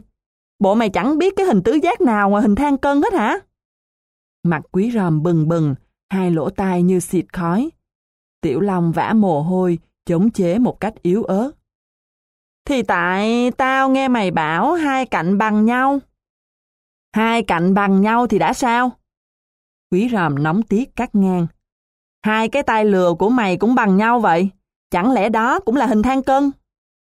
So sánh của quý ròm làm tiểu long xám mặt. Nó miếm môi đứng dậy. Bữa nay học thế đủ rồi. Tao đi về đây. Nói xong, nó quơ vội mấy cuốn tập trên bàn, lầm lũi đi ra cửa. Này, này! Quý ròm hoảng hốt gọi với theo. Nhưng Tiểu Long không đáp, cũng chẳng quay đầu lại. Nó lầm lì đi tuốt. Chương 5 Còn lại một mình, quý ròm không ngớt vò đầu bứt tóc. Nó tự nguyền rủa mình tơi bời. Đã biết nhược điểm của mình rồi, đã quyết tâm sửa chữa. Thế mà cuối cùng nó vẫn không làm được, lại hét toán lên, khiến thằng bạn nó ôm tập, chuồn mất. Thật khổ. Bụng quý ròm cứ thắt tha thắt thỏm. Nó vừa ân hận lại vừa lo lắng. Nó sợ sau vố này, Tiểu Long sẽ cạch luôn trò học chung. Nó nhớ hôm trước Tiểu Long trách nó. Mày quát tháo ghê quá. Nó đã hùng hồn hứa hẹn. Tao sẽ không quát tháo nữa. Vậy mà chỉ mới qua một buổi học, lời hứa của nó đã bay vèo theo gió. Kiểu này chắc chắn Tiểu Long sẽ không tin lời nó nữa. Và không khéo cái thằng bạn vốn sợ toán hơn sợ hùm beo này sẽ thừa cơ biến luôn, chỉ sau một buổi học, chứ không cần đến hai buổi như lời trù ẻo của nhỏ Diệp. Nhỏ Diệp đúng là yêu tinh. Quý ròm vừa mới nghĩ đến nó, nó đã xuất hiện ngay sau lưng. Anh Tiểu Long đâu rồi? Nhỏ Diệp ỏn ẻn hỏi, mặt cười cười. Quý ròm chột dạ ngoảnh mặt đi chỗ khác. Về rồi. Ảnh về luôn hả? Nhỏ Diệp lại hỏi, giọng ngây thơ hết biết. Quý ròm giật thoát. Nó cảnh giác liếc cô em gái. Về luôn là sao? Nhỏ Diệp nheo mắt. Về luôn tức là về luôn chứ là sao? Nghĩa là không bao giờ quay lại đây nữa ấy. Mày nói nhăn nói cuội gì thế? Mặt quý ròm bỗng chốc xa sầm. Bộ mày không nghĩ ra được câu nào tử tế hơn sao? Thấy ông anh cau mày sừng sộ, nhỏ Diệp lật đật lùi tuốt ra xa. Làm gì anh nạt nộ em ghê thế? Đến khi thấy đã đạt được một khoảng cách an toàn, nhỏ Diệp liền dẫu môi đáp trả. Bộ hồi chiều đến giờ, anh nạt nộ anh Tiểu Long chưa đủ hay sao? Cái con nhãi này, tao nạt nộ Tiểu Long hồi nào? Mặt quý ròm hầm hầm. Nếu nhỏ Diệp đứng sớ rớ gần đó, nó đã thò tay tốt cho một phát u đầu rồi. Si, anh đừng có chối. Em đứng đằng sau em nghe thấy hết chứ bộ. Dóc đi. Quý ròm nhìn nhỏ Diệp bằng ánh mắt nghi ngờ. Cứ chốc chốc tao lại liếc ra phía cửa sau canh chừng mày. Tao có thấy mày đứng đó đâu. Nói xong, chợt biết mình bị hớ, quý ròm liền im bặt. Nhưng nhỏ Diệp đã ranh mảnh chợp ngay cơ hội. Anh bảo anh không nạt nộ, quát tháo. Việc gì anh phải canh chừng em? Hết đường tránh né, quý ròm đành xui xị. Thì cũng có quát tháo chút đỉnh, nhưng tao chỉ quát nho nhỏ thôi. Nho nhỏ đâu mà nho nhỏ. Nhỏ Diệp hỉnh mũi. Em nghe anh hét ầm ầm cứ như nhà sập tới nơi. Rồi không đợi quý ròm kịp biện hộ, nó láo lĩnh tiếp. Dạy học chứ đâu phải tra tấn kẻ cướp, mà anh nạt nộ om sòm thế. Thấy nhỏ em nhại lại câu nói của bà hôm trước để chơi xỏ mình, quý ròm tức điên. Nó chẳng buồn đóng vai hiền lành tử tế nữa. Ừ, tao nạt nộ đấy, thì đã sao? Quý ròm ưỡn ngực. Giảng bài thì phải nạt nộ chứ. Các thầy cô trên lớp thỉnh thoảng cũng la mắng mình vậy. Nhưng các thầy cô đâu có la mắng giống như anh. Nhỏ Diệp vặn lại. Các thầy cô đâu có bảo học trò mình là đồ tham ăn, đồ tai lừa, lại còn cắt đầu học trò thảy vào nồi nước sôi luộc lên nữa. Nhỏ Diệp hăm hở kể ra một lô một lốc những tội lỗi của quý ròm. Cứng họng, quý ròm đâm bướng. Ừ, tính tao thế đấy. Nhờ vậy, học trò mới tiến bộ. Ở đó mà tiến bộ. Nhỏ Diệp hứ một tiếng. Học trò ôm tập trốn luôn thì có. Đang lo ngày ngáy về chuyện đó, giờ bị nhỏ Diệp lôi ra châm chích, quý ròm nóng mặt đập tay xuống bàn đánh rầm một tiếng. Mày đừng có nói xui, ai bảo mày Tiểu Long trốn luôn. Thấy ông anh bắt đầu động tay động chân, nhỏ Diệp không dám mở miệng chọc tức nữa. Nó rụt cổ và len lén chuồn một mạch ra nhà sau. Còn quý ròm, sau trận cãi nhau với nhỏ Diệp, nó càng bần thần tợn. Đã mấy lần, nó định chạy qua nhà Tiểu Long xem thằng bạn mình có còn giận mình không, và nhất là nó có định học chung với mình nữa không. Nhưng sau một hồi nghĩ lui nghĩ tới, quý ròm đành tặc lưỡi dẹp bỏ ý định đó. Thầy giáo mà hạ mình đi năn nỉ học trò thì ê mặt quá. Thôi để sáng mai đến lớp, mình sẽ nói chuyện với nó.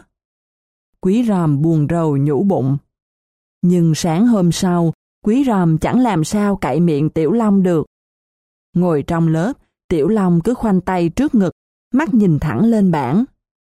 Quý ròm tha hồ hỏi han, nó cứ ngồi im như phỏng, không ừ hử một tiếng. Tới giờ ra chơi, nó lĩnh đi đâu mất biệt. Quý ròm đảo quanh sân, thò đầu vào khắp các dãy lớp, sột cả vào căng tin lẫn phòng y tế, vẫn chẳng thấy bóng dáng nó đâu. Đến khi tiếng trống chấm dứt giờ chơi vang lên, quý ròm mới thấy Tiểu Long lò dò từ cuối hành lang đi lại. Mày đi đâu nãy giờ tao tìm không thấy? Quý ròm không kềm được thắc mắc. Tao ngồi trong nhà cầu. Quý ròm trố mắt. Mày ngồi trong đó suốt từ lúc ra chơi đến giờ.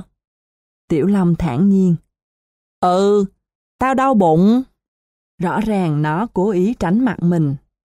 Quý ròm nghĩ thầm, và mặc dù biết Tiểu Long nói dối, nhưng không bắt bẻ vào đâu được, nó đành lẳng lặng bước lại xếp hàng vô lớp. Hai tiết sau là môn hình của thầy Hiếu. Xui làm sao, Tiểu Long lại bị kêu lên bảng. Và tất nhiên sau khi đứng thủng mặt ra trước những câu hỏi không lấy gì làm khó của thầy, nó khệ nệ khuân thêm một con zero về chỗ ngồi để bổ sung vào bộ sưu tập bất đắc dĩ của mình. Quý ròm thở dài thường thượt. Nó có cảm tưởng như chính nó phải chịu trách nhiệm về sự kém cỏi của bạn mình. Nếu nó bỏ được cái tật la lối, nếu nó tận tình kèm cặp cho Tiểu Long ngay từ đầu năm học, thì thằng bạn của nó đâu đến nỗi học hành lẹt đẹt như thế này. Quý ròm ái náy liếc sang bên cạnh, thấy mặt Tiểu Long sụ xuống, biết nó đang bực, quý ròm đành chép miệng làm thinh. Mãi đến lúc hai đứa lững thững trên đường về, quý ròm mới lại gần Tiểu Long, ngập ngừng hỏi. Bộ mày giận tao hả? Có giận gì đâu? Tiểu Long đáp, mắt vẫn nhìn thẳng tới trước. Không giận, sau khi nãy trong lớp tao hỏi gì mày cũng không buồn trả lời. Lần này thì Tiểu Long im lặng. Trước những chứng cớ quý ròm trưng ra, nó không biết phải thanh minh thế nào. Thôi, bỏ qua đi. Quý ròm khẽ hắn giọng. Con trai gì mà giận dai như con gái. Tiểu Long thu nắm tay quệt mũi. Ai bảo mày kêu tai tao là tai lừa? Rồi lại còn bảo đầu tao làm bằng chất này chất nọ nữa. Vậy mà mày hứa với tao là mày sẽ không quát tháo. Tiểu Long tiếp tục trách cứ. Trong khi đó, quý ròm vẫn lặng thinh rảo bước. Đầu nó cúi xuống, vẽ biết lỗi. Đợi bạn mình trút hết cơn bực dọc, quý ròm mới từ từ ngẩng mặt lên, giọng quả quyết. Ngày mai tao nhất định sẽ không quát tháo nữa. Lần này tao hứa chắc. Tiểu Long chẳng tỏ vẻ gì siêu lòng. Nó nhún vai. Chiều mai ta không tới học chung với mày nữa đâu. Quý ròm nhăn nhó. Tao hứa rồi mà. Mày hứa kệ mày, tao không tin. Mặt Tiểu Long vẫn lạnh băng. Thấy không lay chuyển được Tiểu Long, quý ròm nhíu mày nghĩ kế. Nó bắt đầu vòng vo. Mày biết câu, chân mình những lấm mê mê, lại cầm bó thuốc mà rê chân người, không? Tiểu Long liếm môi. Không biết. Rồi nó nhìn quý ròm bằng ánh mắt ngờ vực. Câu đó ý nghĩa là sao? Quý ròm nghiêm trang. Câu đó ý nói đến những người khuyết điểm đầy mình không lo sửa, lại đi bới móc khuyết điểm của người khác. Lời giải thích đầy ngụ ý của quý ròm khiến Tiểu Long đâm chột dạ. Nhưng câu đó thì liên quan gì đến tao? Liên quan mật thiết chứ sao không? Quý ròm nheo nheo mắt. Mày có phải là đứa biết giữ lời hứa đâu mà đi trách tao? Lời phán bất ngờ của quý ròm làm Tiểu Long giải nảy. Đừng có xạo, tao không giữ lời hứa hồi nào. Quý ròm hừ giọng. Bộ mày không nhớ cái ngoéo tay cam kết học chung giữa tao với mày hôm trước hả? Đòn phản công của quý ròm quả là đòn độc. Tiểu Long lập tức sụi lơ. Nhớ, nhớ. Thừa thắng xông lên, quý ròm quắt mắt ra oai. Chứ sao bây giờ mày đòi nghỉ học? Tại mày chứ bộ. Tiểu Long chống chế một cách khổ sở. Ai bảo mày nạt nộ hò hét om sòm chi? Nhưng trước khi bắt đầu học, tao đã nói trước với mày rồi. Tao đã bảo học với tao thì phải học liên tục đến nơi đến chốn, dẫu gặp bất cứ chuyện gì cũng không được bỏ ngang. Lúc đó mày không phản đối, sao bây giờ lại dở quẻ? Quý ròm làm một tràng, giọng điệu hùng hồn không thua gì công tố viên đang buộc tội trước tòa. Mặt tiểu long thoạt xanh thoạt đỏ. Đến lúc này, nó mới biết nó mắc mưu quý ròm. Hóa ra cái thằng còm nhõm còm nhom này đã giăng bẫy định hãm hại nó từ lâu. Bây giờ Tiểu Long mới hiểu cái từ bất cứ chuyện gì trong câu nói hôm trước của quý ròm nhằm ám chỉ cái trò la lối nhặn xị mà quý ròm thường sử dụng như một loại đồ dùng dạy học. Sự ma mảnh của quý ròm khiến Tiểu Long vừa tức lại vừa tức cười. Cuối cùng, không nhịn được, nó đành phì cười. Thôi được rồi, tao sẽ giữ lời hứa. Bầu không khí căng thẳng trong phút chốc bỗng biến mất. Quý ròm mừng rơn. Vậy chiều mai mày vẫn đến chứ? Đến. Tiểu Long đáp gọn lõn. Nó không nhắc gì đến chuyện quý ròm quát tháo. Nhưng quý ròm hiểu rằng nó cần phải giữ mồm, giữ miệng nếu không muốn tình thầy trò ngày thêm sức mẻ. Chương 6 Quý ròm đã giữ lời. Buổi học chung thứ hai ngọt ngào như ướp mật. Không những không một tiếng quát, ngay cả một câu lớn giọng cũng không có. Thay vào đó là những tiếng thủ thỉ, rù rì, nghe như tiếng gió reo trong lá. Quý ròm biến thành một con người khác, điềm đạm, trầm tĩnh, hệt như có một chiếc đũa thần vừa chạm vào người nó. Kể cả khi Tiểu Long không hiểu bài, cứ cãi chày cãi cối, nó vẫn kiên nhẫn giảng đi giảng lại. Chẳng hạn khi học về hình chữ nhật, Quý Ròm nói Một tứ giác có ba góc vuông là hình chữ nhật. Tiểu Long cãi ngay. Sao lại ba góc vuông? Bốn góc vuông chứ? Thì ai chả biết hình chữ nhật có bốn góc vuông. Quý Ròm ôn tồn. Nhưng khi làm toán, mình chỉ cần chứng minh nó có ba góc vuông là đủ. Tiểu Long chớp mắt. Thế lỡ như góc thứ tư nó không vuông thì sao? Bình thường gặp những thắc mắc ngớ ngẩn như thế này, quý ròm đã nổi cáu gắt ầm lên. Nhưng bữa nay, ông thầy nóng tính này đang quyết làm một cuộc cách mạng về phương pháp giảng dạy. Quý ròm không những không nổi nóng, lại còn mỉm cười rộng lượng. Đâu, mày thử vẽ một tứ giác có ba góc vuông và một góc không vuông tao xem nào. Tiểu Long lập tức cúi đầu hí hoáy. Nguệt ngoạc một hồi, nó ngước mắt lên, cười lõng lẻn. Ờ ha, nếu có ba góc vuông thì góc thứ tư nó cũng tự động vuông theo. Tao đã nói rồi mà mày không tin. Quý ròm khụt kịt mũi, vẽ giận dỗi. Nếu trước đây đừng hòng moi được ở mồm nó một câu trách móc nhẹ nhàng như thế. Cứ vậy, buổi học trôi qua một cách nhẹ nhàng, êm ả, thật chả bù không khí náo loạn như có giặc trước đây. Cũng như lần trước, ngồi giảng bài mà cặp mắt quý ròm cứ liếc chừng về phía cửa sau. Nhưng khác với tâm trạng nơm nớp lần trước, lần này quý ròm mỏi mắt ngóng tìm hình bóng nhỏ Diệp, cốt để khoe mẽ.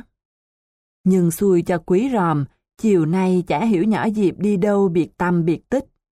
Từ khi Tiểu Long bước chân vô nhà cho đến lúc nó ôm tập đi ra, nhỏ Diệp chẳng một lần thấp thoáng. Quý ròm ức lắm. Lâu lâu, năm thì mười họa, nó mới sắm vai tử tế trọn vẹn được một bữa. Vậy mà nhỏ Diệp lại không có mặt để chứng kiến. Thật hoài công. Mãi gần đến giờ cơm, quý ròm mới bắt gặp nhỏ Diệp ở đâu đằng trước lững thững đi vô. Mày đi đâu giờ này mới về? Nghĩ đến công sức mình phải bỏ ra để nín nhịn tiểu long từ trưa đến giờ không được ai thưởng thức. Quý ròm bực mình gắt. Nhỏ Diệp rụt cổ. Em có đi đâu đâu? Mặt quý ròm hầm hầm. Không đi đâu mà biệt dạng từ trưa đến giờ. Nhỏ Diệp chỉ tay ra cổng. Em chơi nhảy dây với mấy đứa bạn ngay đằng trước nhà đấy mà. Biết mình mắng oan cô em, nhưng đang lỡ trớn, quý ròm nạt luôn. Mày thì lúc nào cũng dây với nhợ, lớn tồng ngồng rồi mà cứ chơi trò con nít. Nhỏ Diệp hứ một tiếng. Bọn con gái tụi em đứa nào chả chơi nhảy dây, chứ không chơi nhảy dây thì biết chơi trò gì? Quý ròm không phải là con gái, mà trước nay nó cũng chẳng để ý xem bọn con gái thường chơi trò gì. Vì vậy, bị vặn vẹo thình lình, nó ngớ người một hồi rồi ậm ừ. Thiếu gì trò? Nhỏ Diệp lườm ông anh. Như trò gì chẳng hạn? Trò gì hả? Quý ròm gãi gãi đầu. Như trò ngồi xem anh mình dạy học chẳng hạn. Ôi trời ơi, cái đó mà gọi là trò. Nhỏ Diệp bụm miệng cười hít hít. Mà chả cần xem em cũng biết anh dạy học như thế nào rồi. Quý ròm quát mắt. Dạy như thế nào? Thì giống như anh đang quát em đây nè. Nhỏ Diệp vừa đáp vừa bước lui, đề phòng sấm sét thình lình nổ ra. Sấm sét xém tí nữa nổ ra thật. Quý ròm nhích người tới và cung tay lên. Nhưng sau một thoáng ngần ngừ, nó lại bỏ tay xuống. Nhỏ Diệp đã không tin mình có thể giảng bài một cách ôm tồn, hòa nhã. Nếu bây giờ mình tỏ ra dữ dằn với nó, nó lại càng không tin. Quý ròm nghĩ bụng và nó lặng lẽ quay vào phòng sau khi buông thõng một câu. Để rồi xem. Khi nói như vậy, quý ròm định bụng sẽ chứng minh cho nhỏ Diệp thấy là nó đã suy nghĩ về ông anh lệch lạc như thế nào. Buổi học kế tiếp, quý ròm mừng rơn khi thấy nhỏ Diệp quanh quẩn trong nhà, chẳng đi đâu. Ôm bài xong, nó chạy xuống nhà sau phụ với bà lặt rau, bóc vỏ đậu. Chốc chốc lại thò đầu lên nhà trên quan sát lớp học của ông anh. Giả bộ như không biết có người nhìn trộm, quý ròm cắm cúi viết viết vẽ vẽ, vừa hí hoáy vừa kiên trì giảng giải cho Tiểu Long từng ly từng tí. Tất nhiên bằng âm điệu ngọt ngào nhất mà nó có thể có được. Sự thay đổi thái độ của quý ròm khiến Tiểu Long vô cùng phấn khởi. Buổi học hôm trước, chính nhờ quý ròm hướng dẫn từ tốn và nhẹ nhàng mà Tiểu Long hiểu bài được chút chút. Tiểu Long không ảo tưởng gì về sự sáng dạ của mình, Nhưng nó tin rằng nếu cứ học hành êm thấm như thế này, trước sau gì trình độ của nó cũng sẽ được cải thiện. Nhưng cái mầm hy vọng của Tiểu Long vừa nhú lên chưa kịp đâm chồi nảy búp, đã nhanh chóng bị ông thầy của mình vùi dập tơi tả. Quý ròm vẫn chứng nào tật nấy. Đã quyết kềm chế mọi nóng nảy để Tiểu Long khỏi trách cứ và giận dỗi, để nhỏ Diệp phải trố mắt ngẩn ngơ. Nhưng rốt cuộc quý ròm đã không thực hiện nổi ý định đẹp đẽ của mình. Dường như đối với nó, đóng vai hiền lành được một buổi đã là quá sức. Tới buổi thứ hai, nó không còn chịu đựng nổi công việc nặng nề đó. Bảo nó dậy mà đừng hò hét, khác nào bảo các vũ công nghe nhạc mà đừng nhịp chân. Nó cứ thấy bức rứt thế nào. Thực ra thì trong mấy chục phút đầu, quý ròm cũng đã cố nhỏ nhẹ lắm lắm. Những gì Tiểu Long không hiểu, nó tự bắt mình nhẫn nại giảng đi giảng lại cả chục lần. Trước những thắc mắc cực kỳ ngớ ngẩn của thằng bạn lờ khờ này, nó cũng sẵn sàng bấm bụng giải đáp không sót một câu. Nhưng đến khi học qua bài hình thoi thì quý ròm không còn giữ bình tĩnh nổi. Quý ròm định nghĩa Hình thoi là hình bình hành có hai cạnh kề bằng nhau. Vừa nói, quý ròm vừa vẽ ra giấy một hình bình hành. Xong nó lôi đi một khúc để hai cạnh đáy bằng với hai cạnh bên, rồi hỏi. Mày có thấy ở hình bình hành này các cạnh kề bằng nhau không? Tiểu Long gật đầu. Thấy. Vậy đó là hình gì? Tiểu Long hít vô một hơi. Hình bình hành. Trời đất! Quý ròm vào đầu, cố kềm giọng. Tao vừa mới bảo mày, hình bình hành mà có hai cạnh kề bằng nhau, thì đó là hình thoi kia mà. Nhưng cái hình thoi vẽ trong sách đâu phải vậy. Tiểu Long tròn mắt. Cái đỉnh nó phải quay lên trên như đầu con diều giấy của tụi con nít thì mới đúng là hình thoi chứ. Nãy giờ giảng khô cả họng, quý ròm đã bực. Giờ lại thấy tên học trò học thì chậm mà lại ham cãi bướng. Nó hết dằn nổi, liền lớn giọng gầm gừ. Vậy theo mày, cái hình này không phải là hình thoi phải không? Thấy mặt ông thầy bất thần đổi sắc, Tiểu Long hơi ngán, nhưng nó vẫn cố biện bạch. Thì là hình thoi. Nhưng khi nào đỉnh nó quay lên trời thì nó là hình thoi. Còn khi nó nằm ngang như thế này thì nó là hình bình hành. Hình bình hành cái đầu mày. Quý ròm nổi cơn lôi đình. Nó quên bén mất, nó đang phải trình diễn một bộ mặt tươi tắn trước vị khán giả đang thập thò trong bóng tối là nhỏ dịp. Giọng quý ròm tiếp tục bốc lửa. Nếu nó đã là hình thoi, thì dù quay tới, quay lui, quay xuôi, quay ngược gì nó cũng cứ là hình thoi. Cũng như mày đã là thằng Tiểu Long, thì dù có nằm ngang nằm ngửa hay thậm chí chút đầu mày xuống đất, mày cũng vẫn là thằng Tiểu Long, chứ chẳng thể biến thành thằng Quý Ròm được. Thấy Quý Ròm đột nhiên hét sùi bọt mép, lại lôi mình ra quay vòng vòng để làm ví dụ, Tiểu Long ức lắm. Nếu như bữa trước, gặp cảnh này, nó đã xô ghế đứng dậy bỏ về rồi. Nhưng sáng hôm qua, Quý Ròm mới nhắc nó về cái vụ ngoéo tay cam kết học chung. Đó là chưa kể cái điều khoản oái oăm, không được bỏ học dù xảy ra bất cứ chuyện gì, mà ngay từ hôm khai giảng, Quý Ròm đã tinh quái đề ra để trói tay trói chân nó. Tiểu Long biết mình mắc bẫy thằng ròm, nhưng nó không muốn nuốt lời, mặc dù quý ròm nuốt lời lia lịa. Quý ròm hứa sẽ không quát tháo, nhưng nó chỉ giả vờ êm ái được có một ngày, sau đó nó quát còn lớn hơn. Nhưng quý ròm là nhà ảo thuật, Tiểu Long không muốn so bì với nó. Tiểu Long không muốn làm trò ảo thuật với lời hứa của mình. Tiểu Long là một võ sĩ, người luyện võ bao giờ cũng trọng tín nghĩa. Nhất ngôn ký xuất, tứ mã nan truy, đó là tinh thần của người hiệp sĩ mã thượng. Chính vì cái tinh thần một lời đã nói, bốn ngựa khó theo đó, mà hôm nay Tiểu Long miếm môi ngồi im, mặc cho quý ròm nói hành nói tỏi. Tất nhiên quý ròm chẳng biết thằng bạn mình đang nghĩ gì trong đầu. Miễn thấy Tiểu Long không trở chứng đòi về là nó khoái rồi. Hiểu chưa hả? Ngốc tử! Quý ròm khịt mũi. Nó chẳng buồn e dè hay giữ kẻ nữa. Hiểu. Tiểu Long gật đầu bừa. Kể từ giây phút đó, quý ròm hỏi gì, Tiểu Long cũng la hiểu, mặc dù nó chả hiểu gì sất. Đầu nó cứ ong ong như có hàng chục con ruồi đang bay ở trỏng. Có tài thánh quý ròm mới biết được điều đó. Nó sướng rên trong bụng khi thấy mình giảng tới đâu, tên học trò to xác của mình mau mắn gật đầu tới đó. Chỉ đến cuối buổi học, kêu Tiểu Long nhắc lại những định lý, thấy thằng này ngẩn tò te, quý ròm mới bật ngửa. Trời ơi là trời, đất ơi là đất. Quý ròm đưa tay vào đầu, miệng méo sệt. Nãy giờ cái tai lừa của mày để đâu? Sao không chịu vẫn lên nghe tao giảng hả trời? Thì tao vẫn để trên đầu chứ đâu.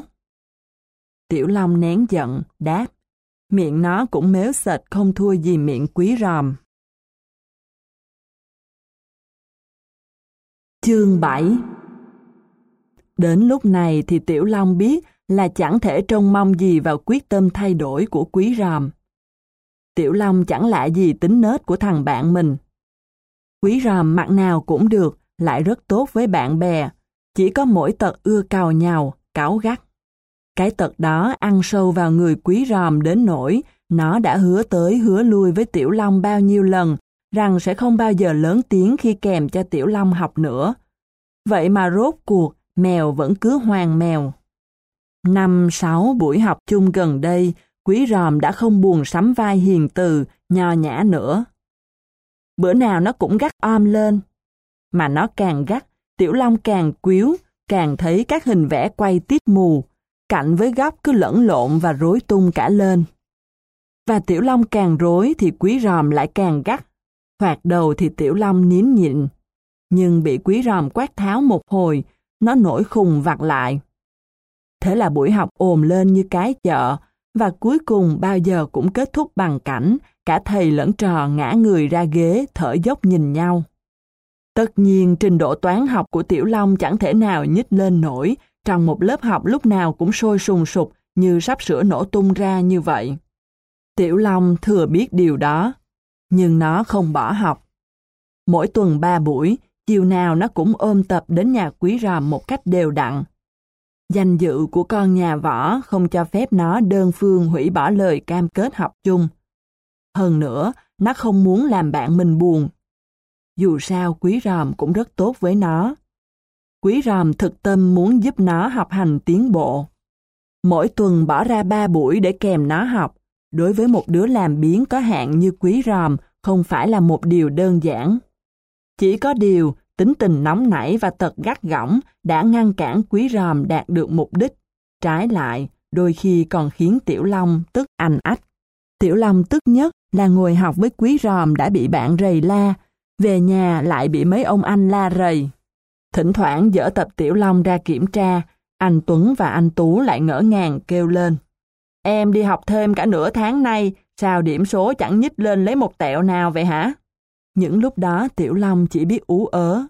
Nó chẳng thể kể tội bạn mình, đành đỏ mặt ngồi im. Hai ông anh lại càng nghi. Em có đi học thêm thật không đấy? Hay lại đi chơi? Thật chứ sao không thật? Tiểu Long tự ái miếm môi. Không tin, các anh cứ đi hỏi quý ròm xem. Thấy Tiểu Long lộ vẻ bất bình, hai ông anh thôi không hạch sách nữa. Hết anh Tuấn, anh Tú, lại tới nhỏ oanh. Nhỏ oanh xề lại gần Tiểu Long. Anh Long nè. Gì? Nghe nói anh quý giỏi toán lắm phải không? Ừ. Tiểu Long phấp phỏng đáp, không hiểu sao nhỏ oanh tự dưng lại quan tâm đến đề tài này. Quả như Tiểu Long lo lắng, nhỏ oanh đột ngột quẹo cua.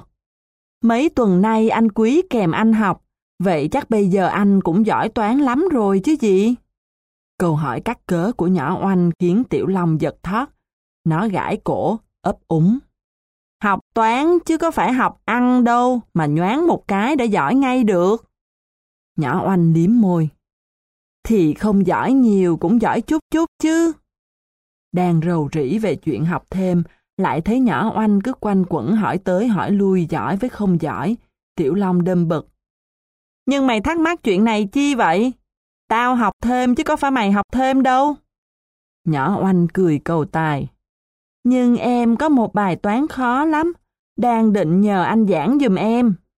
Nghe thấy chữ toán, Tiểu Long đã hết muốn sống. Lại nghe thêm chữ khó lắm nữa, nó càng muốn xỉu. Học thêm với quý ròm đâu có nghĩa là biến ngay thành quý ròm. Sao con nhỏ này nó ngốc thế nhỉ? Nó cứ làm như mình là thần đồng toán không bằng. Tiểu Long ngán ngẩm nhủ thầm, nhưng ngoài mặt nó vẫn làm bộ thản nhiên. Sao mày không nhờ anh Tuấn hoặc anh Tú giảng? Mọi khi mày vẫn nhờ kia mà. Nhưng lần này em không dám. Nhỏ oanh rụt cổ. Em mà mở miệng thế nào cũng bị la. Tiểu Long trố mắt. Tao chả hiểu gì cả. Như thế này này. Nhỏ oanh nhăn nhó giải thích. Đây không phải là bài toán mới. Bài toán này thầy em đã cho 3-4 tuần nay rồi và thầy cũng đã giảng rồi. Tiểu Long ngạc nhiên, không đợi nhỏ oanh nói hết. Thầy mày đã giảng rồi, sao bây giờ mày lại nhờ tao giảng nữa? Thì thầy em đã giảng, còn cho chép cả bài giải nữa. Nhỏ oanh nuốt nước bọt. Nhưng em vẫn chả hiểu tẹo nào cả. Càng nghe nhỏ oanh quảng cáo bài toán, Tiểu Long lại càng hốt. Mặc dù đây là toán lớp 5, nhưng hóc búa đến mức thầy giảng xong mà học trò vẫn u u cạc cạc, thì cỡ Tiểu Long chưa chắc đã hiểu nổi. Tiểu Long lo lắm. Nhưng nó chưa kịp nghĩ ra cách gì thoái thác, thì nhỏ oanh đã chạy vụt lại bàn học, lục cặp lôi cuốn tập toán ra. Liếc lại đằng sau, thấy nhỏ oanh cầm cuốn tập hơ hơ. Tiểu Long có cảm giác như nhỏ em mình đang hơ gươm. Bất giác nó rùng mình thoát bụng lại. Nhỏ oanh không hề biết gì về tâm trạng thắt thỏm của ông anh. Nó cầm cuốn tập lại, dở ngay trang có bài toán khó lắm, hí hửng chìa tới trước mặt Tiểu Long. Bài này nè! Hết đường rút lui, Tiểu Long đành nhìn vào trang vở, nhẩm đọc đề toán. Hy vọng cách đây 3-4 năm mình đã từng làm qua bài toán này rồi. Nhưng càng đọc, trán Tiểu Long càng vã mồ hôi. Bài toán trước mặt nó chẳng có vẻ gì quen thuộc cả. Lại khó ơi là khó. Cứ thể như toán lớp 10 bị in nhầm vào sách lớp 5 vậy. Tưởng mình bị hoa mắt, Tiểu Long quay mặt ra ngoài trời một hồi rồi lại nhìn vào tập. Nhưng trước mắt nó, cái đề toán vẫn y như cũ, nghĩa là vẫn khiến nó hết muốn sống. Một người bán trứng, bán lần thứ nhất nửa số trứng người đó có và 0,5 quả trứng. Lần thứ hai bán nửa số trứng còn lại và 0,5 quả trứng. Lần thứ ba... Đây chính là bài toán hôm trước nhỏ Diệp nhờ quý ròm giảng và bị quý ròm dọa cắt đầu liện vào nồi nước sôi. Nhưng Tiểu Long không phải là quý ròm. Nó nhìn vào đề toán như nhìn vào một cái hang đen ngòm, chẳng biết đường vào ngõ nào, lối ra ở đâu. Đọc tới phần bài giải phía dưới, Tiểu Long càng hoang mang tợn. Toán tiếc cái quái gì mà đọc xong lời giải vẫn chẳng thấy đầu óc sáng ra được tí ti ông cụ nào. Cứ như thể là đánh đố ấy. Hèn gì nhỏ oanh đã học qua gần cả tháng, vẫn cứ ấm a ấm ức nhờ nó giảng lại. Trong khi Tiểu Long mắt hoa mày ván, thì nhỏ oanh vẫn luôn miệng dục. Sao, anh giảng được chứ? Tất nhiên là được. Tiểu Long cố nói cứng. Nhỏ oanh nhìn Tiểu Long lam lam. Được, sao anh ngồi im vậy? Thì từ từ đã. Tiểu Long tìm cách câu giờ. Giờ tao phải đi công chuyện, tối về tao giảng cho. Khi nói như vậy, Tiểu Long định bụng sẽ chạy qua hỏi quý ròm. Nhỏ Diệp học cùng lớp với nhỏ Oanh, chắc chắn trong tập nhỏ Diệp thế nào cũng có bài toán chết toi này. Tiểu Long ngán cái tận la lối của quý ròm tới tận cổ, nhưng trong trường hợp oái oăm như thế này, không níu áo thằng ròm đó không xong. Nhỏ oanh có tài thánh mới đọc được mưu tính trong đầu ông anh. Nó hồn nhiên gấp tập lại. Nhớ đấy nhé, anh đi lẹ đi rồi về giảng cho em. Tiểu Long không nói không rằng. Nó lui cui dắt xe đạp ra khỏi nhà, bụng lo ngay ngáy, không biết giờ này quý ròm còn ngồi ở nhà hay đang chạy chơi đâu. Đang vội vã, Suýt chút nữa Tiểu Long đã ủi phải nhỏ Hạnh đang lững thững đạp xe từ ngoài đầu hẻm đi vô. Nó lật đật thắng kít xe lại, ngạc nhiên hỏi. Hạnh đi đâu đây? Nhỏ Hạnh chống chân xuống đất. Hạnh định ghé Long hỏi mượn cuốn lịch sử. Cuốn lịch sử của bàn mình, Long giữ phải không? Ừ. Tiểu Long gật đầu. Để tôi vào lấy đưa Hạnh. Đến lúc này, nhỏ Hạnh mới sực nhớ bạn mình đang chuẩn bị đi đâu đó, liền ái náy hỏi. Long định đi đâu hả? Tôi định qua nhà quý ròm. Tiểu Long quay đầu xe, vội vã đáp nhanh. Nó sợ nhỏ Hạnh hỏi tới. Không ngờ nhỏ Hạnh hỏi tới thật. Long qua nhà quý chi vậy? Qua chơi vậy thôi. Tiểu Long đáp, giọng cố tỏ ra hờ hững. Hạnh không tin. Nhỏ Hạnh xì một tiếng. Người ta chỉ đi chơi vào đầu giờ chiều hoặc sau bữa cơm tối thôi.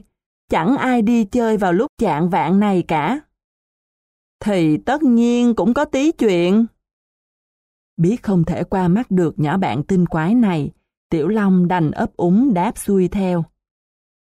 Long định nhờ quý giải toán giùm chứ gì? Nhỏ Hạnh bất ngờ hỏi thẳng. Tiểu Long giật mình. Sao Hạnh biết?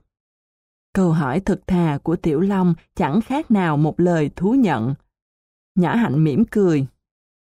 Hạnh chỉ đoán vậy thôi, nhưng mà đúng không? Ừ, thì cũng có một bài kho khó. Tiểu Long bối rối đưa nắm tay quệt mũi. Nếu vậy, Long khỏi cần chạy qua nhà quý làm gì cho xa. Nhỏ Hạnh ân cần nói. Để lát vào nhà Hạnh chỉ dùm cho. Lời đề nghị của nhỏ Hạnh khiến Tiểu Long mừng rơn. Nhỏ Hạnh giỏi toán không kém gì quý ròm, lại ăn nói ôm tồn hòa nhã. Thật chẳng có chút gì giống với miệng lưỡi của thằng ròm kia. Trước đây, Tiểu Long từng được nhỏ Hạnh giảng bài cho mấy lần, lần nào nó cũng cảm kích về sự kiên nhẫn của bạn mình. Người ta thông minh nói một hiểu mười, trong khi Tiểu Long hoàn toàn ngược lại. Nhỏ Hạnh giảng mười, nó chỉ hiểu được một. Nhưng nhỏ Hạnh chẳng bao giờ nổi nóng. Mặc dù lần nào giảng bài cho Tiểu Long, mặt nó cũng đỏ gay vì phải nói nhiều. Nó vừa đưa tay lau mồ hôi, vừa kiên trì giảng tới giảng lui, kỳ cho đến khi Tiểu Long hiểu được mới thôi. Nhỏ Hạnh tuyệt vời là thế, nhưng Tiểu Long chẳng bao giờ nghĩ đến chuyện học chung với nó. Nhỏ Hạnh dù sao cũng là con gái, tự dưng hạ mình tôn nó làm thầy thì quả là ngượng ngùng. Chính vì ý nghĩ đó mà Tiểu Long thà đưa mặt cho quý ròm xài xể, chứ nhất định không chịu chạy đi nhờ vả cô bạn đáng yêu của mình. Hôm nay lại khác. Hôm nay nhỏ hạnh đi tìm nó chứ không phải nó đi tìm nhỏ hạnh. Và cũng chính nhỏ hạnh mở miệng đề nghị xin được giảng toán cho nó, chứ nó cũng không hề lên tiếng cầu cứu. Do đó, sau khi vào nhà, Tiểu Long hăng hái lục tìm cuốn tập của nhỏ oanh, dở bài toán khi nãy ra cho nhỏ hạnh xem. Bài này nè! Nhỏ hạnh liếc qua bài toán, rồi ngước mắt nhìn Tiểu Long, mặt chưng hững. Toán lớp 5 mà. Đang hào hứng, Tiểu Long quên bén mất chuyện đó. Nghe nhỏ hạnh thắc mắc nó sực nhớ, liền đỏ mặt. Ừ, đây là bài toán của nhỏ oanh. Rồi ngượng nghịu nói thêm. Nhưng khó lắm. Nhỏ hạnh nhìn vào tập, lại ủa thêm một tiếng. Bài này đã giải được rồi kia mà. Thì trên lớp thầy nhỏ oanh đã giải rồi. Tiểu Long lúng túng đưa tay quệt mũi. Nhưng nó vẫn không hiểu. Nó hỏi tôi, tôi cũng không hiểu nốt. Thấy bạn mình có vẻ ngượng ngập, nhỏ hạnh liền gật gù tặc lưỡi. Đây là đề toán thi học sinh giỏi toàn quốc, không phải toán bình thường đâu. Nghe vậy, Tiểu Long hớn hở thở phào. Hèn gì?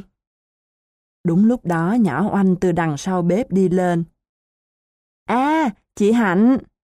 Nó reo lên. Chị mới tới hả? Ừ, chị tới mượn anh Long cuốn sách. Nhỏ oanh liếc Tiểu Long.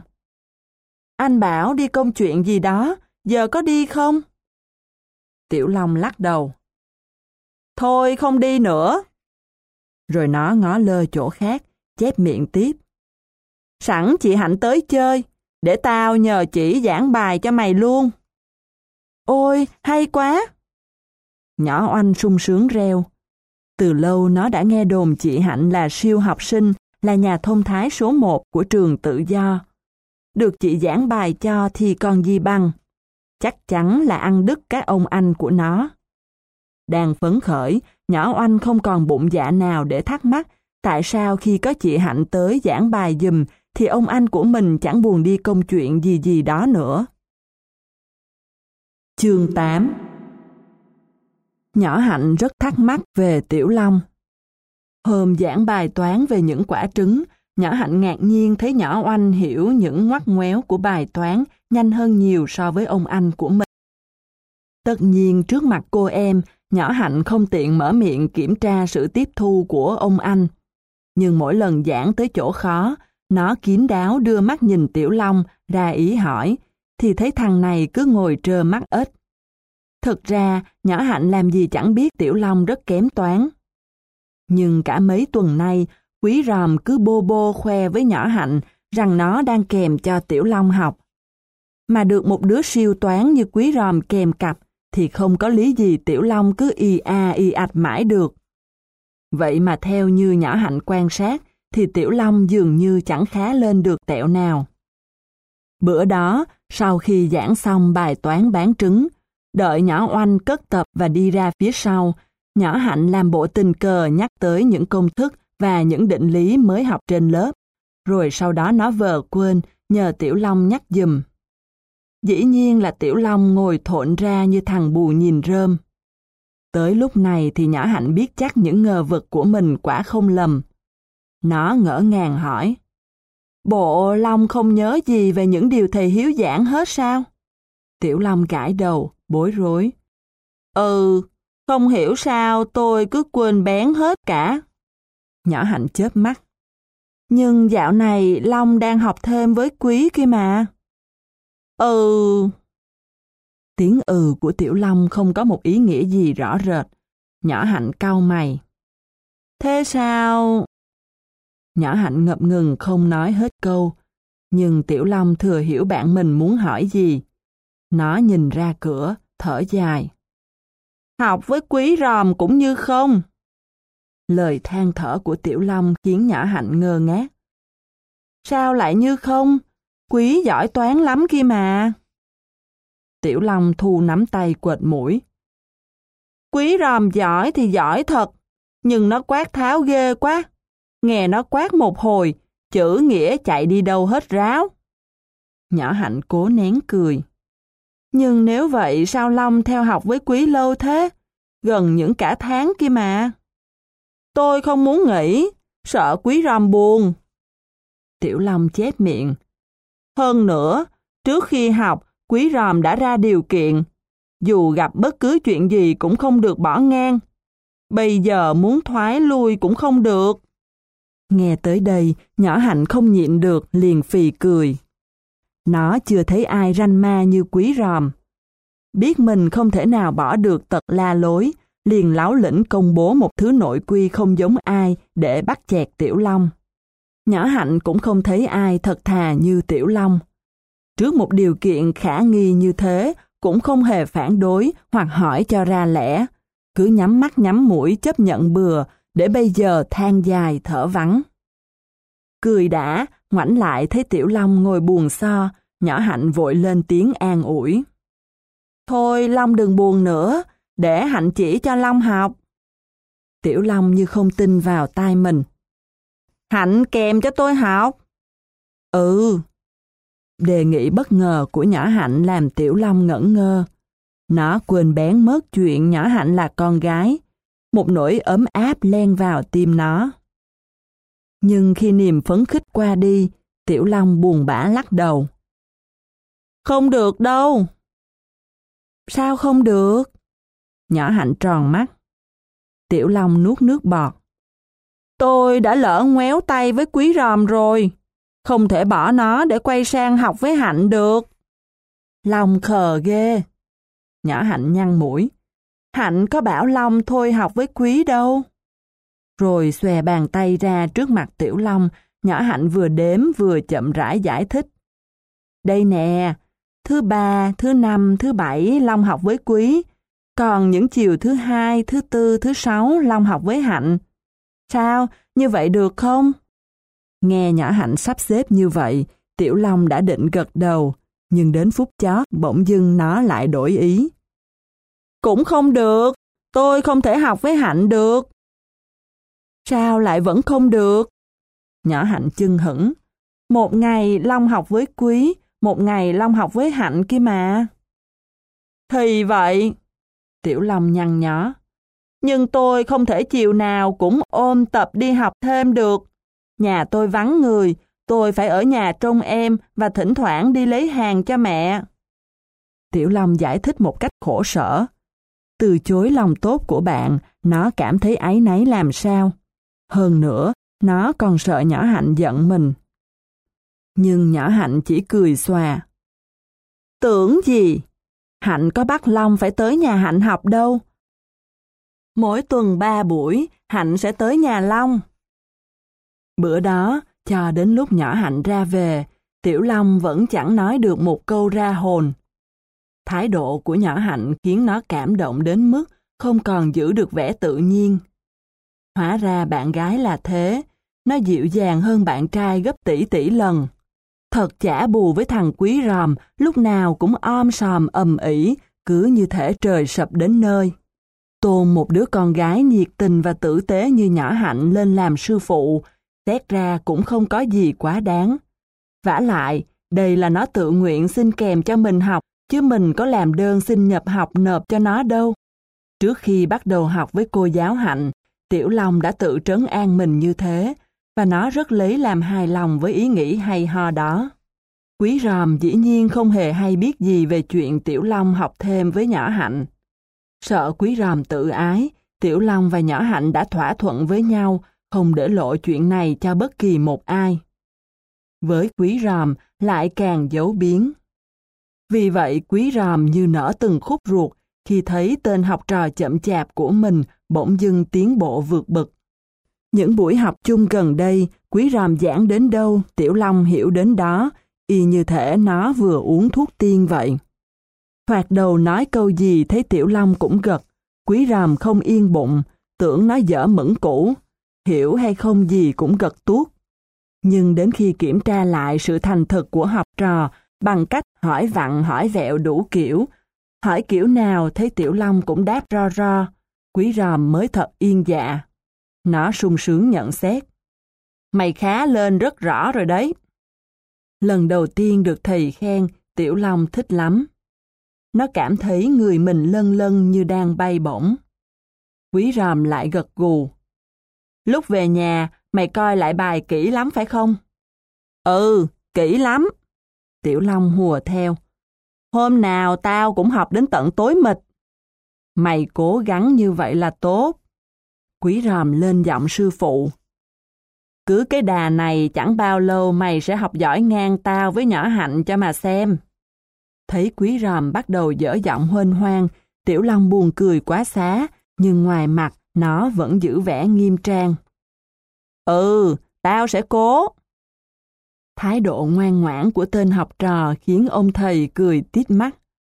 Quý ròm không ngờ mình có khiếu dạy học đến thế. Tiểu Long vừa giỏi lại vừa ngoan.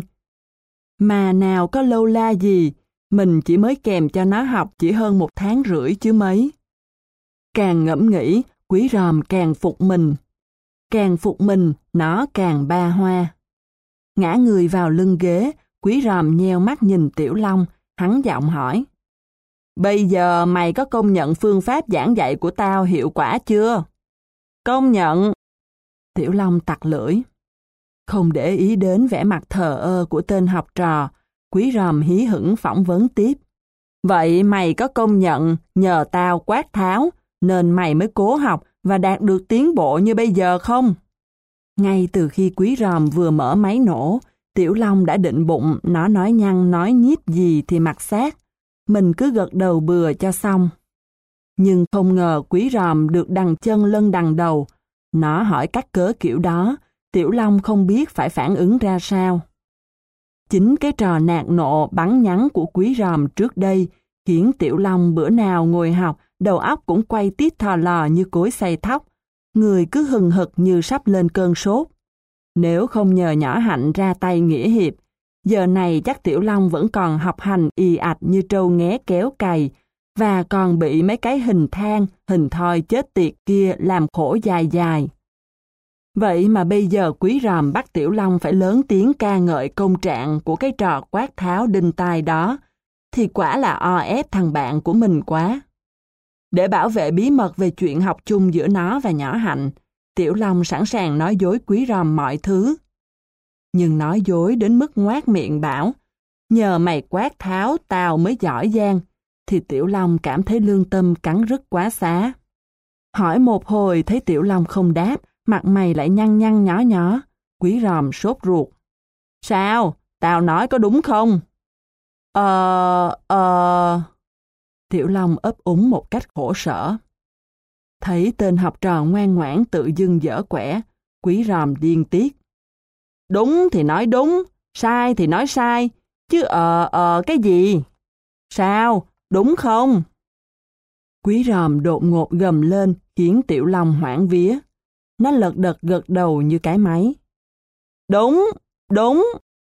Đúng thì nói đúng đại từ đầu cho rồi, còn bày đặt ngẫm nghĩ. Quý ròm khoái chí cười toe. Tiểu Long dở cười dở méo. Cuối cùng chẳng biết làm sao, nó đành tuét miệng cười phụ họa. Chứ chẳng lẽ ông thầy đang ngồi cười hề hề mà học trò lại nhăn răng ra khóc. Chương 9 Từ ngày nhỏ hạnh đến nhà phụ đạo, trình độ của anh em Tiểu Long tăng tiến hẳn. Sở dĩ nói bốn chữ anh em Tiểu Long bởi vì không chỉ ông anh mà cả cô em cũng tranh thủ nhờ cô giáo dễ mến này giảng giải biết bao nhiêu là thứ. Hệ thấy nhỏ hạnh kêu Tiểu Long ngồi vào học, bao giờ nhỏ oanh cũng lấy tập của mình ra ngồi kế bên, chốc chốc lại quay sang hỏi. Chị Hạnh ơi, hai số tự nhiên có tích bằng 50 thì chúng có phải là những đại lượng tỷ lệ nghịch không? Chị Hạnh ơi, chị có biết bài toán một con vịt trời đang bay gặp một đàn vịt trời không? Lát chị chỉ dùm em nhé. Chưa bao giờ nhỏ Hạnh từ chối một yêu cầu nào của nhỏ oanh. Trước cặp mắt đen láy, mở to chờ đợi của cô em gái của bạn mình, bao giờ nhỏ hạnh cũng dễ dãi gật đầu. Và sau đó thế nào nó cũng tận tình giảng giải cho đến chừng nào nhỏ oanh thông suốt hết mới thôi. Nhỏ oanh không chỉ dừng lại ở môn toán. Có những hôm nó lấn sang các lãnh vực khác. Chị Hạnh ơi, mưa, mưa là câu rút gọn hay câu đặc biệt hả chị? Và kể cả trong những trường hợp như vậy, cô giáo Hạnh cũng luôn luôn làm nó thỏa mãn. Nhỏ Hạnh biết nhà Tiểu Long khó khăn hơn nhà mình và nhà Quý Ròm. Cả nhà Tiểu Long đều làm lụng vất vả, kể cả hai ông anh phải nghỉ học bất đắc dĩ từ năm lớp 9. Mỗi buổi chiều, Tiểu Long và nhỏ Oanh vừa trong nhà vừa phụ đi lấy hàng cho mẹ. Nhỏ Oanh là con gái, lại phải làm việc nhà thay mẹ. Mà việc nhà thì bao nhiêu là thứ, chỉ nghĩ đến thôi nhỏ hạnh đã phát khiếp. Ở nhà nhỏ hạnh, mọi việc đã có dì Khuê làm giúp, nên nó chả phải động tay động chân, chỉ lo học. Vậy mà nhỏ oanh bé xíu kia, trạc cỡ tuổi với thằng Tùng em nó chứ mấy, đã phải cán đáng hết mọi chuyện trong nhà, khiến nó phục lăng. Trách nhiệm của nhỏ oanh nặng nề như vậy, thì lấy đâu ra thì giờ để đi học thêm như những đứa trẻ ham học khác. Mà nếu sắp xếp được giờ giấc, thì không chắc bố mẹ của Tiểu Long sẽ dễ dàng lo liệu được khoản học phí cho con mình. Nhỏ hạnh sao xuyến nhũ bụng, và vì thế nó cảm thấy sung sướng khi được giúp đỡ cho cô em vất vả của bạn mình. Sự hiện diện của nhỏ hạnh vào những chiều ngày chẳng khiến căn nhà lụp xụp của Tiểu Long ấm áp hẳn lên. Tính tình dịu dàng của nó khiến mẹ Tiểu Long rất quý mến.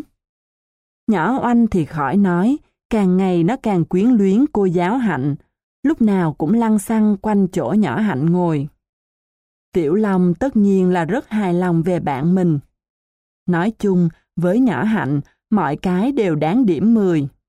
À, nhưng không, vẫn còn một điểm yếu nho nhỏ. Hôm khai giảng lớp học thêm, Tiểu Long pha một ly nước chanh đặt trước mặt nhỏ hạnh để bạn mình vừa giảng bài vừa thấm giọng. Nhưng nhỏ hạnh chỉ uống đâu được hai, ba hớp. Đến khi Tiểu Long cúi đầu hí hoáy làm bài, bỗng nghe một tiếng xoảng. Nó giận mình ngẩng đầu trông lên, thấy cô giáo mặt mày xanh lè xanh lét. Chiếc ly trên bàn biến mất, còn dưới chân nhỏ hạnh nước đổ lên láng, mảnh thủy tinh văng tứ tung. Hạnh, hạnh... Nhỏ hạnh ấp úng, mặt từ xanh chuyển sang đỏ. Tiểu Long mỉm cười trấn an. Hạnh đừng lo, nhà còn khối ly mà sợ gì. Rồi ngó quanh quất, không thấy nhỏ oanh đâu, Tiểu Long xô ghế đứng lên. Để tôi dọn chỗ này cho. Đừng, đừng. Nhỏ Hạnh vội vã xua tay. Để đó Hạnh dẹp cho, Long cứ ngồi làm bài đi. Rồi không để Tiểu Long kịp ngăn cản, nhỏ Hạnh bước vội ra nhà sau tìm ki, chổi và dẻ lau. Tưởng thế là xong, nhưng đến khi nhỏ Hạnh đem rác đi đổ, chẳng biết nó lục đục gì sau bếp, mà một lát sau, Tiểu Long lại giận nảy người khi nghe vang lên một tiếng xoảng thứ hai nữa. Hoảng hốt, Tiểu Long chạy vù xuống bếp. Nhỏ Hạnh đang thất sắc đứng nhìn những mảnh vỡ trên nền nhà, mặt lộ rõ vẻ hoang mang. Hạnh lại làm vỡ ly nữa hả? Tiểu Long như không tin vào mắt mình. Ừ... Nhỏ Hạnh lý nhí. Tiểu Long ngạc nhiên. Chiếc ly này ở đâu ra vậy? Ở trên kia. Nhỏ Hạnh chỉ tay lên đầu chạng gỗ. Hạnh định lấy xuống rót một ly nước khác, nhưng... nhưng... Nhỏ Hạnh nói tới đây, ngắt ngứ một hồi rồi chớp mắt làm thinh. Vẻ lóng ngóng của nhỏ Hạnh khiến Tiểu Long phì cười. Nhưng chả hiểu làm sao nó lại tuột khỏi tay chứ gì. Rồi nó khoát tay. Thôi, lần này Hạnh để tôi thanh toán chỗ này cho. Hạnh lên nhà trên ngồi chơi đi. Nhỏ Hạnh không chịu. Để Hạnh phụ với Long dọn dẹp. Hai đứa loay hoay gom những miếng vỡ vào kỳ, rồi đem đổ xuống hố rác chỗ gốc chuối sau vườn. Lúc đi vào, nhỏ Hạnh nhát thấy chiếc ca nhựa màu xanh treo lủng lẳng trên vách, liền hớn hở reo lên. Ôi, chiếc ca kìa! Tiểu Long nhìn theo tay chỉ của nhỏ Hạnh, mặt ngơ ngác. Chiếc ca này có gì lạ đâu, ở đâu chẳng có những chiếc ca như vậy. Nhỏ Hạnh ấp úng. Nhưng nó bằng nhựa. Mặt Tiểu Long càng đực ra. Bằng nhựa thì sao? Nhỏ Hạnh dậm chân. Thì mình lỡ làm rớt nó cũng không bể chứ sao? Có vậy mà Long cũng không hiểu. À, à. Tiểu Long gật gù. Bây giờ thì tôi hiểu rồi. Có nghĩa là Hạnh muốn tôi rót nước cho Hạnh trong chiếc ca này chứ gì? Thì vậy chứ còn sao nữa. Nhỏ Hạnh lườm Tiểu Long một cái dài. Nhưng chả ai lại rót nước mời khách bằng chiếc ca to đùng như thế này cả. Tiểu Long bối rối nói. Mẹ tôi biết mẹ tôi la chết. Nhưng Hạnh là bạn của Long chứ đâu phải là khách. Nhỏ Hạnh cố thuyết phục. Rồi thấy Tiểu Long lộ vẻ lưỡng lự, nó hùng hổ nói thêm. Long đừng lo, khi nào mẹ Long rầy, Hạnh sẽ nói dùm cho. Nhỏ Hạnh đã năn nỉ tới mức đó, Tiểu Long đành phải gượng gạo gật đầu. Hơn nữa Tiểu Long cũng biết, nếu nó cứ khăng khăng từ chối đề nghị thẳng thắn của nhỏ Hạnh, thì chỉ trong vòng một tuần, nhà nó sẽ không còn lấy một cái ly để uống nước. Nhỏ oanh không hay biết tất cả những diễn tiến đó, nên khi từ ngoài đầu hẻm chạy vô, thấy nhỏ Hạnh đang bưng chiếc ca nhựa to tổ bố, nó liền sửng sốt kêu lên. Trời đất, bộ ở nhà hết ly rồi sao mà anh Long lấy chiếc ca này rót nước cho chị Hạnh? Trước tiếng la bài hải của nhỏ oanh, Tiểu Long và nhỏ Hạnh chẳng biết đáp sao, đành đưa mắt nhìn nhau tủm tỉm cười. Tóm lại, nhỏ Hạnh chỉ mắc mỗi tật vụng về đó thôi. Ngoài ra, nó hầu như không có một khuyết điểm gì đáng kể. Nhưng bù lại, tay chân nó vụng về bao nhiêu thì đầu óc nó lại minh mẫn bấy nhiêu. Có những bài toán non vô cùng rắc rối, hóc hiểm. Tiểu Long nhìn vào muốn hoa cả mắt. Nhưng sau khi nhỏ hạnh giảng xong thì chúng bỗng trở nên đơn giản, dễ hiểu cực kỳ. Nhờ vậy mà Tiểu Long càng ngày càng bớt sợ môn toán. Tiểu Long hết sợ môn toán thì quý ròm đâm sợ Tiểu Long. Một hôm nó nhìn học trò mình bằng ánh mắt là lạ. Bây giờ mày không còn là thằng Tiểu Long nữa. Nghĩa là sao? Tiểu Long ngơ ngác hỏi lại. Quý ròm mỉm cười. Thằng Tiểu Long bạn tao lờ khờ, chứ đâu có thông minh nghe đâu hiểu đó như mày. Nhận xét ưu ái của quý ròm làm Tiểu Long đỏ mặt. Tao mà thông minh gì? Tiểu Long nói thật. Nó biết mình chẳng thông minh đến mức nghe đâu hiểu đó như quý ròm khen. Sở dĩ nó có thể tiếp thu mau lẹ những bài giảng của quý ròm, chẳng qua nó đã được học với nhỏ hạnh từ trước. Mới đây cũng vậy, quý ròm bảo. Về môn hình học, coi như mày đã theo kịp chương trình ở lớp rồi. Kỳ tới mình bắt đầu học đại số. Trước đây Tiểu Long sợ nhất là môn đại số. So với hình học, đại số rối rắm, phức tạp hơn nhiều. Hình học còn có hình vẽ này nọ. Quên sạch sành xanh mọi định lý, nhìn vào mấy cái hình cũng còn đoán non đoán già được chút đỉnh. Đại số thì ôi thôi, toàn những số là số, lại thêm ngoặc lớn ngoặc bé, lũy thừa đồ thị, hàm số phương trình đủ thứ hâm ba lằng. Mà đối với Tiểu Long, tiểu số nó học còn chưa thông, nói gì đến đại số. Đó là chưa kể đến cái hằng đẳng thức đáng nhớ quái quỷ gì gì đó. Trong sách người ta bảo là đáng nhớ, mà sao Tiểu Long cảm thấy nó chẳng đáng nhớ tí nào. Càng cố nhét vào đầu, nó càng cố tìm cách chuồn ra. Nhưng đó là nói trước đây kia. Còn từ ngày có nhỏ hạnh theo phò tá, Tiểu Long chẳng biết sợ là gì nữa. Quý ròm mới dặn hôm trước, hôm sau nó đã thủ thỉ với nhỏ hạnh. Bữa nay mình học đại số đi. Sao vậy? Tiểu Long đưa tay quệt mũi. Chiều mai quý ròm chuyển qua đại số. Nhỏ hạnh bật cười. Làm gì Long sợ quý dữ vậy? Miệng tuy nói đùa, nhưng nhỏ hạnh vẫn rút cuốn đại số ra. Rồi bằng lối giảng giải khúc chiết, rành rẽ, nhỏ hạnh thông thả dẫn cậu học trò to xác len lỏi vào khu rừng rậm của những đa thức rườm rà. Và đúng như Tiểu Long dự đoán, ngày hôm sau sự thông minh sáng láng của nó khiến quý ròm một lần nữa phải kinh ngạc kêu lên. Trời đất, cái đầu của mày mấy tuần nay làm bằng chất gì vậy hả Tiểu Long? Thấy thằng ròm này tự dưng lại lôi cái đầu của mình ra hỏi han về chất liệu. Tiểu Long ngạc nhiên và tính đổ quạo. Nhưng chỉ trong thoáng mắt, nó chợt hiểu ra quý ròm mắng yêu mình, liền lỏng lẻn đáp. Thì cũng như hồi nào đến giờ thôi chứ chất gì. Hồi nào đến giờ sao được mà hồi nào đến giờ? Quý ròm khụt khịt mũi. Hồi trước tao có giảng ráo cả nước bọt, mày cũng dễ gì hiểu được. A, mở ngoặc, B cộng C, đóng ngoặc, tức a b cộng a c lẹ như bây giờ.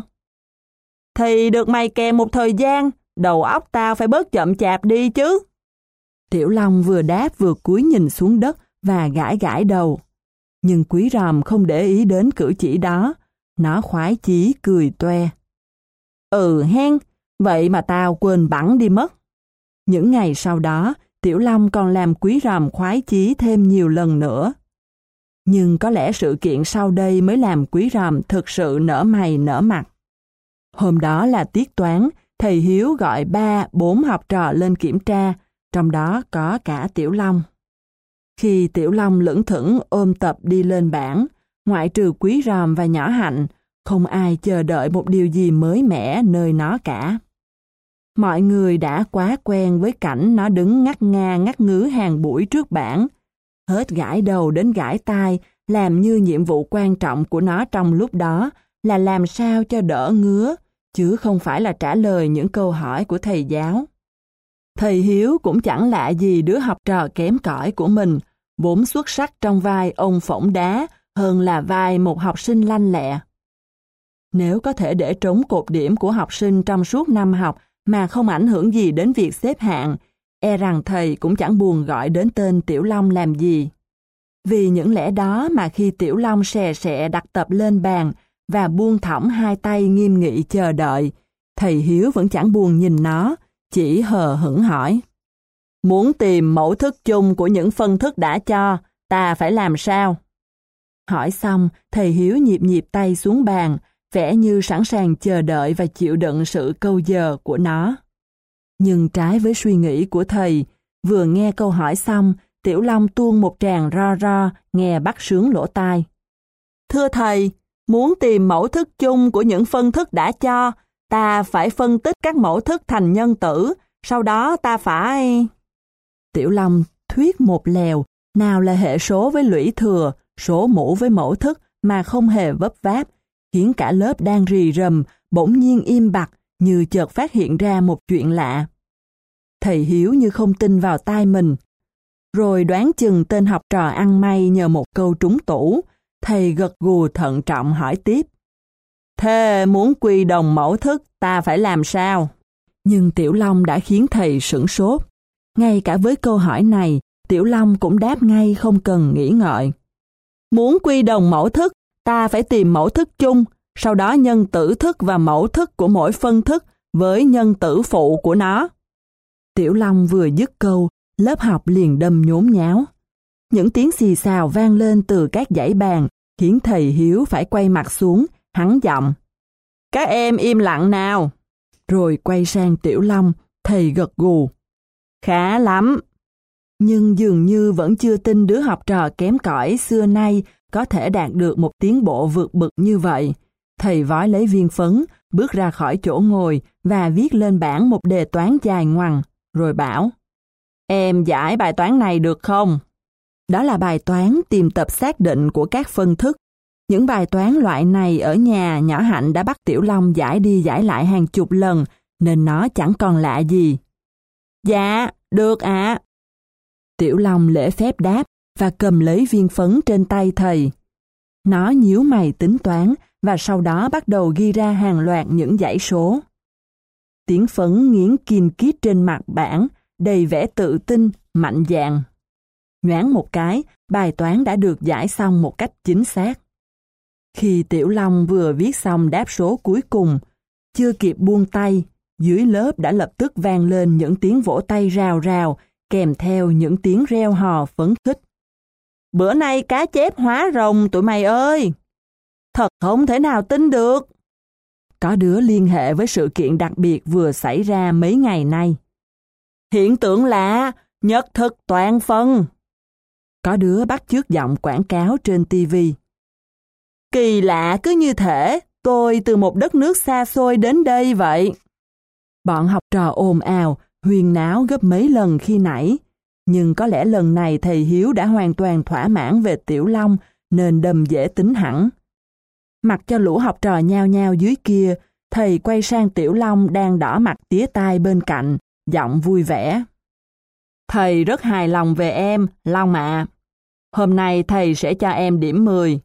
Sự phấn đấu của em xứng đáng là một tấm gương để cho các bạn khác học tập. Được thầy khen, mặt Tiểu Long càng đỏ nhừ. Và con điểm 10 không mơ thấy nổi kia khiến chân nó run run cứ muốn quỵ xuống. Từ trước đến nay, Tiểu Long chỉ mong đạt được điểm 5 môn toán. Chỉ điểm 5 thôi, cái điểm trung bình đối với các học sinh khác, Tiểu Long cũng đã vương hoài không tới. Nói chi đến điểm 10 là cái điểm cao xa vời vợi, chẳng khác nào sao hỏa. Vậy mà hôm nay cái sao hỏa đó rớt trúng đầu nó, bảo nó không muốn xỉu sao được. Nhưng khi cơn ngây ngất qua đi, Tiểu Long lại cảm thấy bần thần trong dạ. Nó hiểu sở dĩ nó đạt được tiến bộ như hiện nay, một phần do nó cố gắng, nhưng phần lớn là nhờ công sức của nhỏ hạnh. Nếu không có nhỏ hạnh tận tình chỉ dẫn, chắc chắn nó không bao giờ có được vinh dự ngày hôm nay.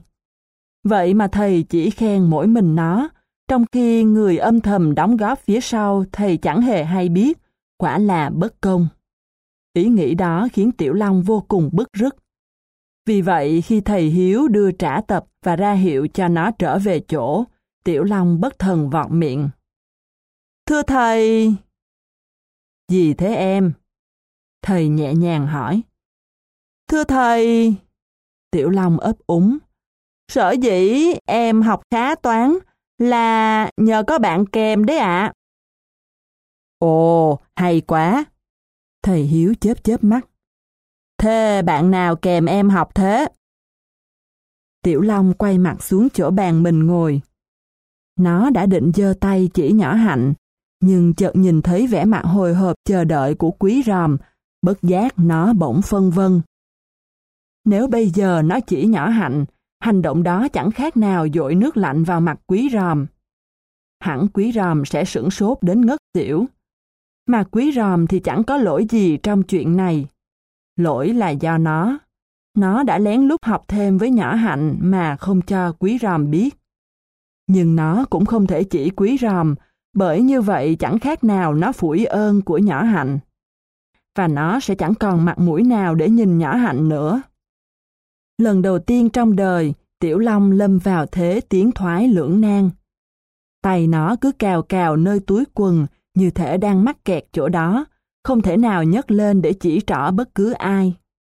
Nhưng thầy Hiếu không hiểu được nỗi khổ của Tiểu Long. Bạn nào thế em? Thầy dục.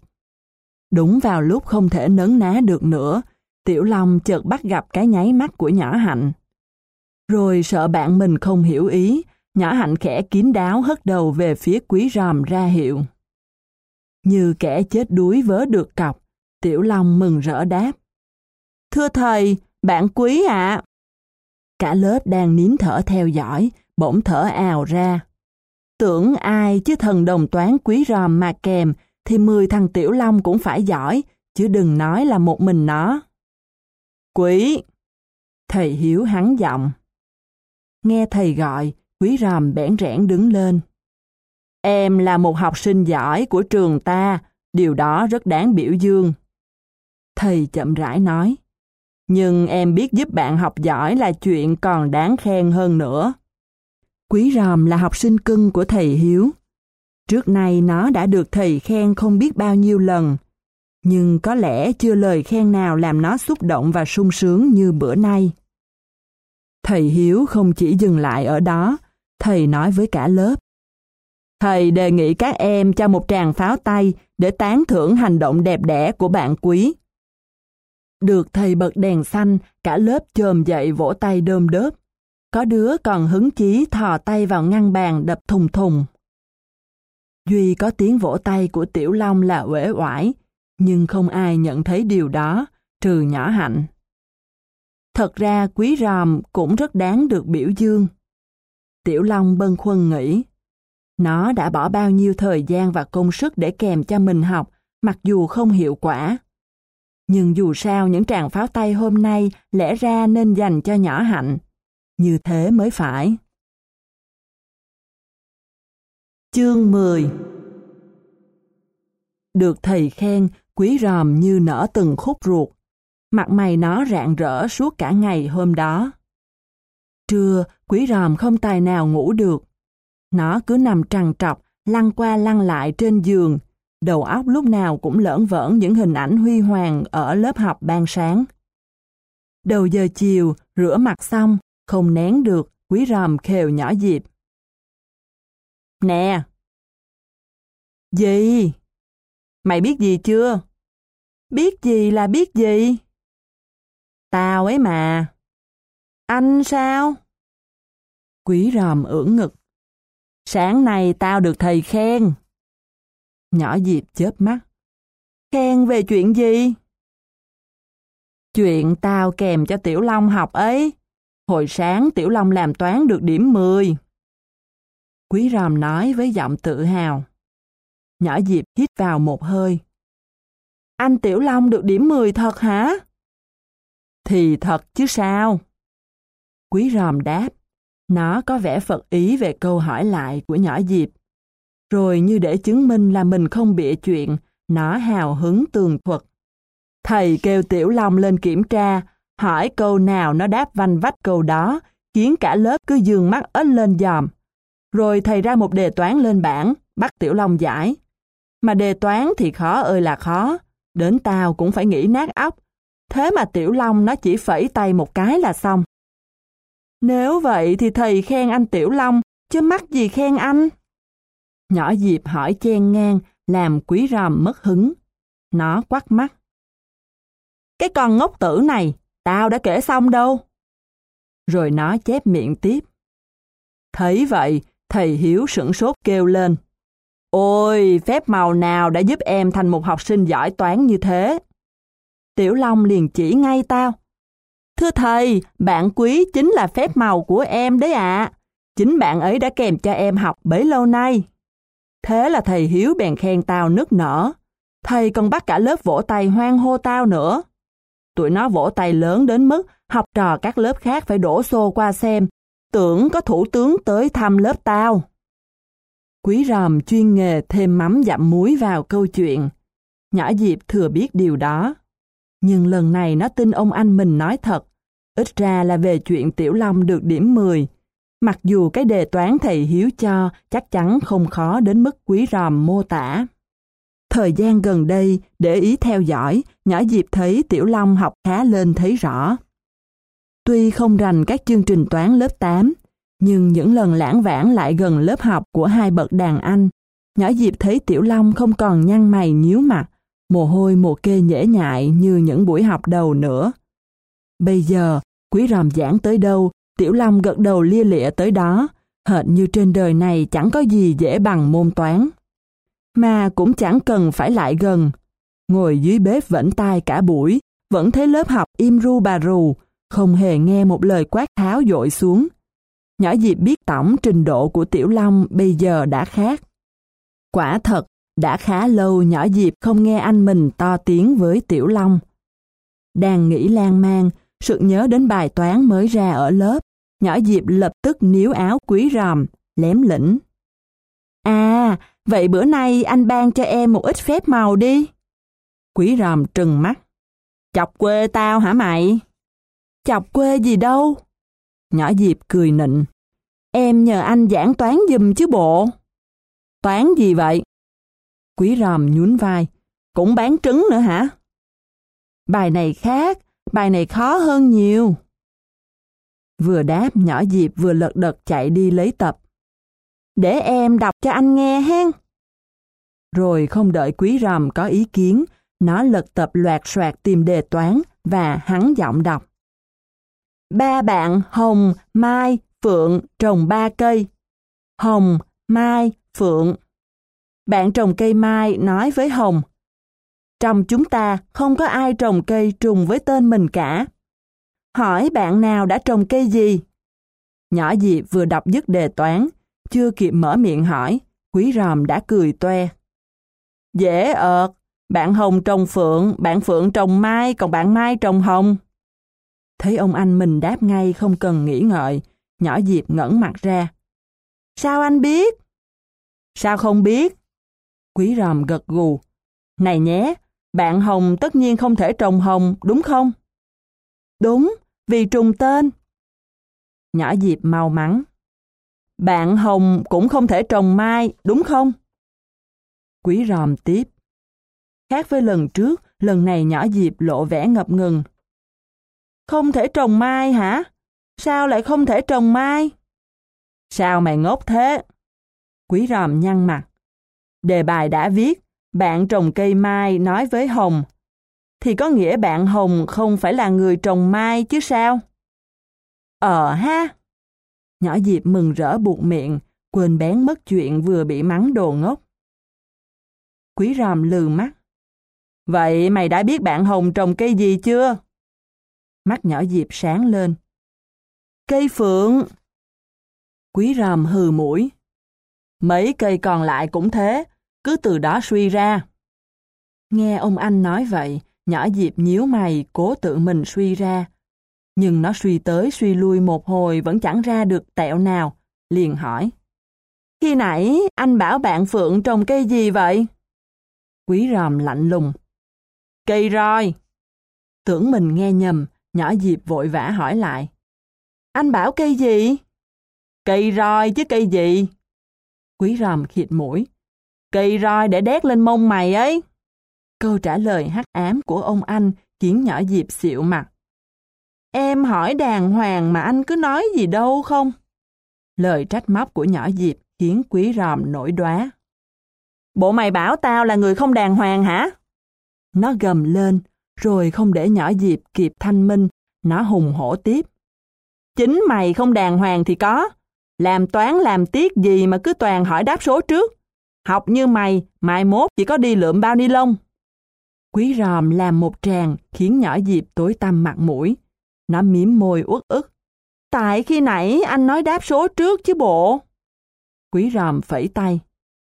Tao có miệng, tao muốn nói gì tao nói. Còn mày chỉ được phép làm, không được phép hỏi. Trước một ông anh ăn nói ngang như vua, nhỏ Diệp chẳng biết làm gì khác hơn là lặng lẽ cúi nhìn vào tập. Và cứ mỗi lần nghĩ đến việc mình bị mắng oan, mũi nó lại sụt xà sụt xịt. Cái cảnh nhỏ Diệp vừa ngồi học vừa thỉnh thoảng đưa tay quệt nước mắt, làm quý ròm ngứa mắt. Nó cau mặt. Mày có thôi cái trò mít ướt đó đi không? Mày cứ hức hức lên như thế, bà thấy bà lại mắng ta bây giờ. Ai bảo anh quát em chi? Nhỏ Diệp dẫu môi. Bộ tao quát mày không được hả? Quý ròm sừng sộ. Mày có thấy gương của Tiểu Long không? Chính nhờ tao quát tháo suốt cả tháng đầu, nó mới cố học và khá lên như thế. Bây giờ nó đã sắp sửa học qua vật lý và hóa học rồi đấy. Quý ròm lôi cái gương to tổ bố là Tiểu Long ra, mong trấn áp cô em. Nhưng nhỏ Diệp chẳng có vẻ gì bị lung lạc. Nó vẫn tiếp tục phụng phịu. Nhưng em khác anh Tiểu Long. Anh Tiểu Long là con trai, em là con gái. Quý ròm vung tay. Trai gái gì ta cũng quát tuốt. Dạy học mà không quát mắng thì chẳng bao giờ có kết quả được. Chính thầy Hiếu còn khen ngợi phương pháp của tao mà lại. Thấy ông anh đem thầy ra làm bằng chứng, nhỏ dịp cứng họng, mặc dù trong lòng đầy rẫy những nghi ngờ. Nó không buồn cãi nhau với quý ròm nữa, mà lẳng lặng đưa tay gấp cuốn tập trước mặt lại và thông thả đứng dậy. Mày làm gì thế? Quý ròm trố mắt. Em không học nữa. Nhỏ Diệp thản nhiên. Phương pháp của anh không hợp với em. Trời ơi là trời, rõ là đồ ngốc tử. Quý ròm tức tối kêu lên. Nhưng mặc cho ông anh lồng lộn, nhỏ Diệp vẫn kiên quyết. Em ngốc kệ em, ngốc còn hơn là đưa đầu cho anh mắng. Thái độ tẩy chay của nhỏ Diệp khiến quý ròm giận run người. Nó nghiến răng chồm dậy định chạy tới cốc cho nhỏ em một phát, nhưng cuối cùng sợ bức dây động rừng, nó đành buông phịch người xuống ghế, thở hắt ra, giọng chán nản. Mặt xác mày, cho mày học dốt suốt đời luôn. Rồi vẫn chưa nguôi, nó lại lào bào triết lý như một kẻ từng trải, ngán ngẩm nhân tình thế thái. Đời là thế, bột nhà chẳng bao giờ gọi là thiên. Quý ròm buồn lắm, càng ngẫm nghĩ nó càng buồn. Nó không ngờ sau một thành tích tuyệt vời như thế, đến thầy Hiếu còn phải khen lấy khen để, nhỏ Diệp lại cả gan trở mặt với nó. Con nhỏ này đúng là chẳng biết trời cao đất dày là gì. Thái Sơn trước mặt mà nó chẳng nhìn ra, ngốc ơi là ngốc. Lòng đầy tổn thương, quý ròm lủi thủi bước ra khỏi nhà. Nó chẳng định đi đâu, chỉ lang thang nhắm mắt đưa chân cốt cho vơi ấm ức. Thơ thẩn một hồi, quý ròm sực nhớ tới Tiểu Long. Ừ nhỉ, tại sao mình không tâm sự với Tiểu Long để cho nguôi bực dọc? Chính Tiểu Long, kẻ đã đạt được sự tiến bộ khả quan trong học tập nhờ vào phương pháp quát tháo của mình, sẽ là người thông cảm hơn ai hết sự hậm hực trong lòng sư phụ nó. Khi nghe mình kể, chắc chắn nó sẽ lên án thái độ của nhỏ Diệp tơi tả. Nó sẽ san sẻ và an ủi nỗi phiền muộn của mình. Nó sẽ nói, người tốt bao giờ cũng lận đận. Quý ròm tiến về phía con hẻm dẫn vô nhà Tiểu Long với bước chân hăng hái. Mẹ Tiểu Long ngồi bán hàng đằng trước, nhát thấy quý ròm liền mỉm cười niềm nở. Cháu vào nhà chơi đi, Tiểu Long có nhà đấy, có cả hạnh nữa. Quý ròm dạ một tiếng rồi hăm hở tiến vào hẻm. Khi bước gần tới cửa nhà Tiểu Long, nghe thấy tiếng rù rì vọng ra, quý ròm nảy ra một ý nghĩ nghịch ngợm, bèn rón rén bước lại áp tai vào vách. Nó định nghe thử Tiểu Long và Nhỏ Hạnh kháo với nhau những gì, lát nữa tìm cách trêu chọc chơi. Nhưng giọng tai một hồi, quý ròm cảm thấy lạ quá. Hình như hai đứa bạn nó đang bàn tán về chuyện gì, chứ không phải trò chuyện bình thường. Chẳng ai lại trò chuyện với giọng điệu đều đều như thầy giáo giảng bài thế cả. Quý ròm lại tò mò lắng tai nghe. Lần này thì nó sửng sốt nhận ra đó là tiếng giảng bài thực sự. Nhỏ Hạnh đang giảng toán cho Tiểu Long học. Điều vừa phát hiện khiến quý ròm không hiểu đầu cua tai nheo ra làm sao. Sao lại có chuyện lạ lùng thế được? Tại sao nhỏ Hạnh lại đến đây giảng bài cho Tiểu Long? Tiểu Long đang học với mình kia mà. Nhỏ Hạnh chỉ mới kèm cho Tiểu Long học hôm nay hay đã lâu rồi? Hàng loạt câu hỏi hiện ra trong đầu quý ròm. Và câu hỏi cuối cùng khiến nó giật bắn người như chạm phải điện. Nhón trên đầu ngón chân, quý ròm nín thở rón rén lùi xa khỏi bức vách. Và thay vì bước vào nhà, nó lẳng lặng quay trở ra đầu hẻm. Cháu đã gặp Tiểu Long chưa? Thấy quý ròm nhoáng một cái đã quay ra, mẹ Tiểu Long tỏ vẻ thắc mắc. Thấy Tiểu Long đang học nên cháu không vào. Quý ròm lễ phép, để hôm khác cháu tới. Rồi làm như tình cờ, quý ròm buộc miệng hỏi. Bạn Hạnh kèm cho Tiểu Long học lâu chưa vậy hả bác? Mẹ Tiểu Long nhíu mày. Cũng lâu rồi, đầu khoảng tháng rưỡi nay. Rồi bà chép miệng. Tội nghiệp con bé, nó siêng lắm. Chiều thứ hai, thứ tư, thứ sáu nào nó cũng tới. Tiểu Long vừa học với cháu vừa học với Hạnh, hèn gì nó chẳng khá. Hôm nó lần đầu tiên được điểm 10 môn toán, cả nhà bác cứ như là ngày hội ấy. Khi nói những điều đó, mẹ Tiểu Long không giấu được niềm hoan hỷ long lanh trong đôi mắt, và quý ròm cảm nhận ngay sự cảm kích trong mắt bà khi bà âu yếm nhìn nó. Nhưng quý ròm lại chẳng thấy hân hoan tí tẹo nào cả. Thậm chí nó còn đỏ mặt khi đón nhận vẻ biết ơn của mẹ Tiểu Long. Bây giờ thì nó đã bàng hoàng hiểu ra chính nhỏ Hạnh là người đem lại kết quả học tập cho Tiểu Long chứ không phải nó. Bây giờ ngẫm lại, nó mới nhớ ra Tiểu Long chỉ thông minh sáng dạ chừng khoảng một tháng rưỡi nay thôi. Đúng vào thời điểm nhỏ hạnh quỷ quái kia bắt đầu nhúng tay vào chuyện học tập của Tiểu Long. Cái thằng to xác này đã học trước với nhỏ hạnh ở nhà, hèn gì hôm sau mình giảng đâu nó hiểu đó. Vậy mà mình ngu ngốc chẳng mảy may ngờ vực, cứ tưởng nó giỏi giang là nhờ mình, thật là xấu hổ. Xấu hổ nhất là khi được thầy Hiếu khen về thành tích giúp bạn học tập. Mặt mình cứ nhơn nhơn như một người hùng thật sự, thật chả ra làm sao. Nhớ về hình ảnh hôm đó trên lớp, mặt quý ròm nóng bừng và đỏ gay như tôm luộc. May mà những người đi đường không ai để ý. Nhưng quý ròm không giận Tiểu Long. Nó hiểu mọi chuyện là do nó. Chính nó quát tháo ỏm tỏi khiến Tiểu Long không học hành gì được lại còn bắt tên học trò khốn khổ này không được nghỉ ngang dù xảy ra bất cứ chuyện gì, nên Tiểu Long đành phải đóng kịch với nó. Nhưng không thể kéo dài chuyện hiểu lầm này được. Quý ròm bân khuân nhủ bụng. Tới tiết sinh hoạt lớp đầu tuần, mình sẽ nói rõ sự thật về sự tiến bộ của Tiểu Long cho cả lớp biết. Mình chẳng làm nên công trạng gì, chỉ giỏi tài nạt nộ, lại đi nhận vơ thành tích của nhỏ Hạnh, thì mình đâu còn xứng đáng là nhà ảo thuật lừng danh Elvis Quý nữa. Nhớ tới chuyện nạt nộ, Quý ròm bất giác nghĩ tới nhỏ Diệp, và lòng nó bỗng nhiên trùng xuống. Tội nghiệp em mình, có một ông anh được xưng tụng là thần đồng toán, mà nó học toán lại chẳng ra sao. Chẳng qua là do phương pháp quát tháo của mình mà ra. Về chuyện này, có lẽ từ nay mình phải cố học tập cô giáo hạnh của thằng Tiểu Long mới được. Nhỏ Diệp không hay biết gì những chuyển biến trong lòng ông anh, nên nó kinh ngạc đến há hốc miệng khi thấy quý ròm ở đâu bên ngoài chạy vù vào, vừa thở hổn hển, vừa nói với nó bằng cái giọng ngọt ngào mà từ khi cha sinh mẹ đẻ đến giờ, Nó chưa từng có hân hạnh nghe qua. Em đem bài toán khi nãy ra đây anh giảng lại cho. Lần này mà anh còn nói nặng em một tiếng, anh sẽ tôn em lên làm chị, còn anh tụt xuống làm em ngay. 1995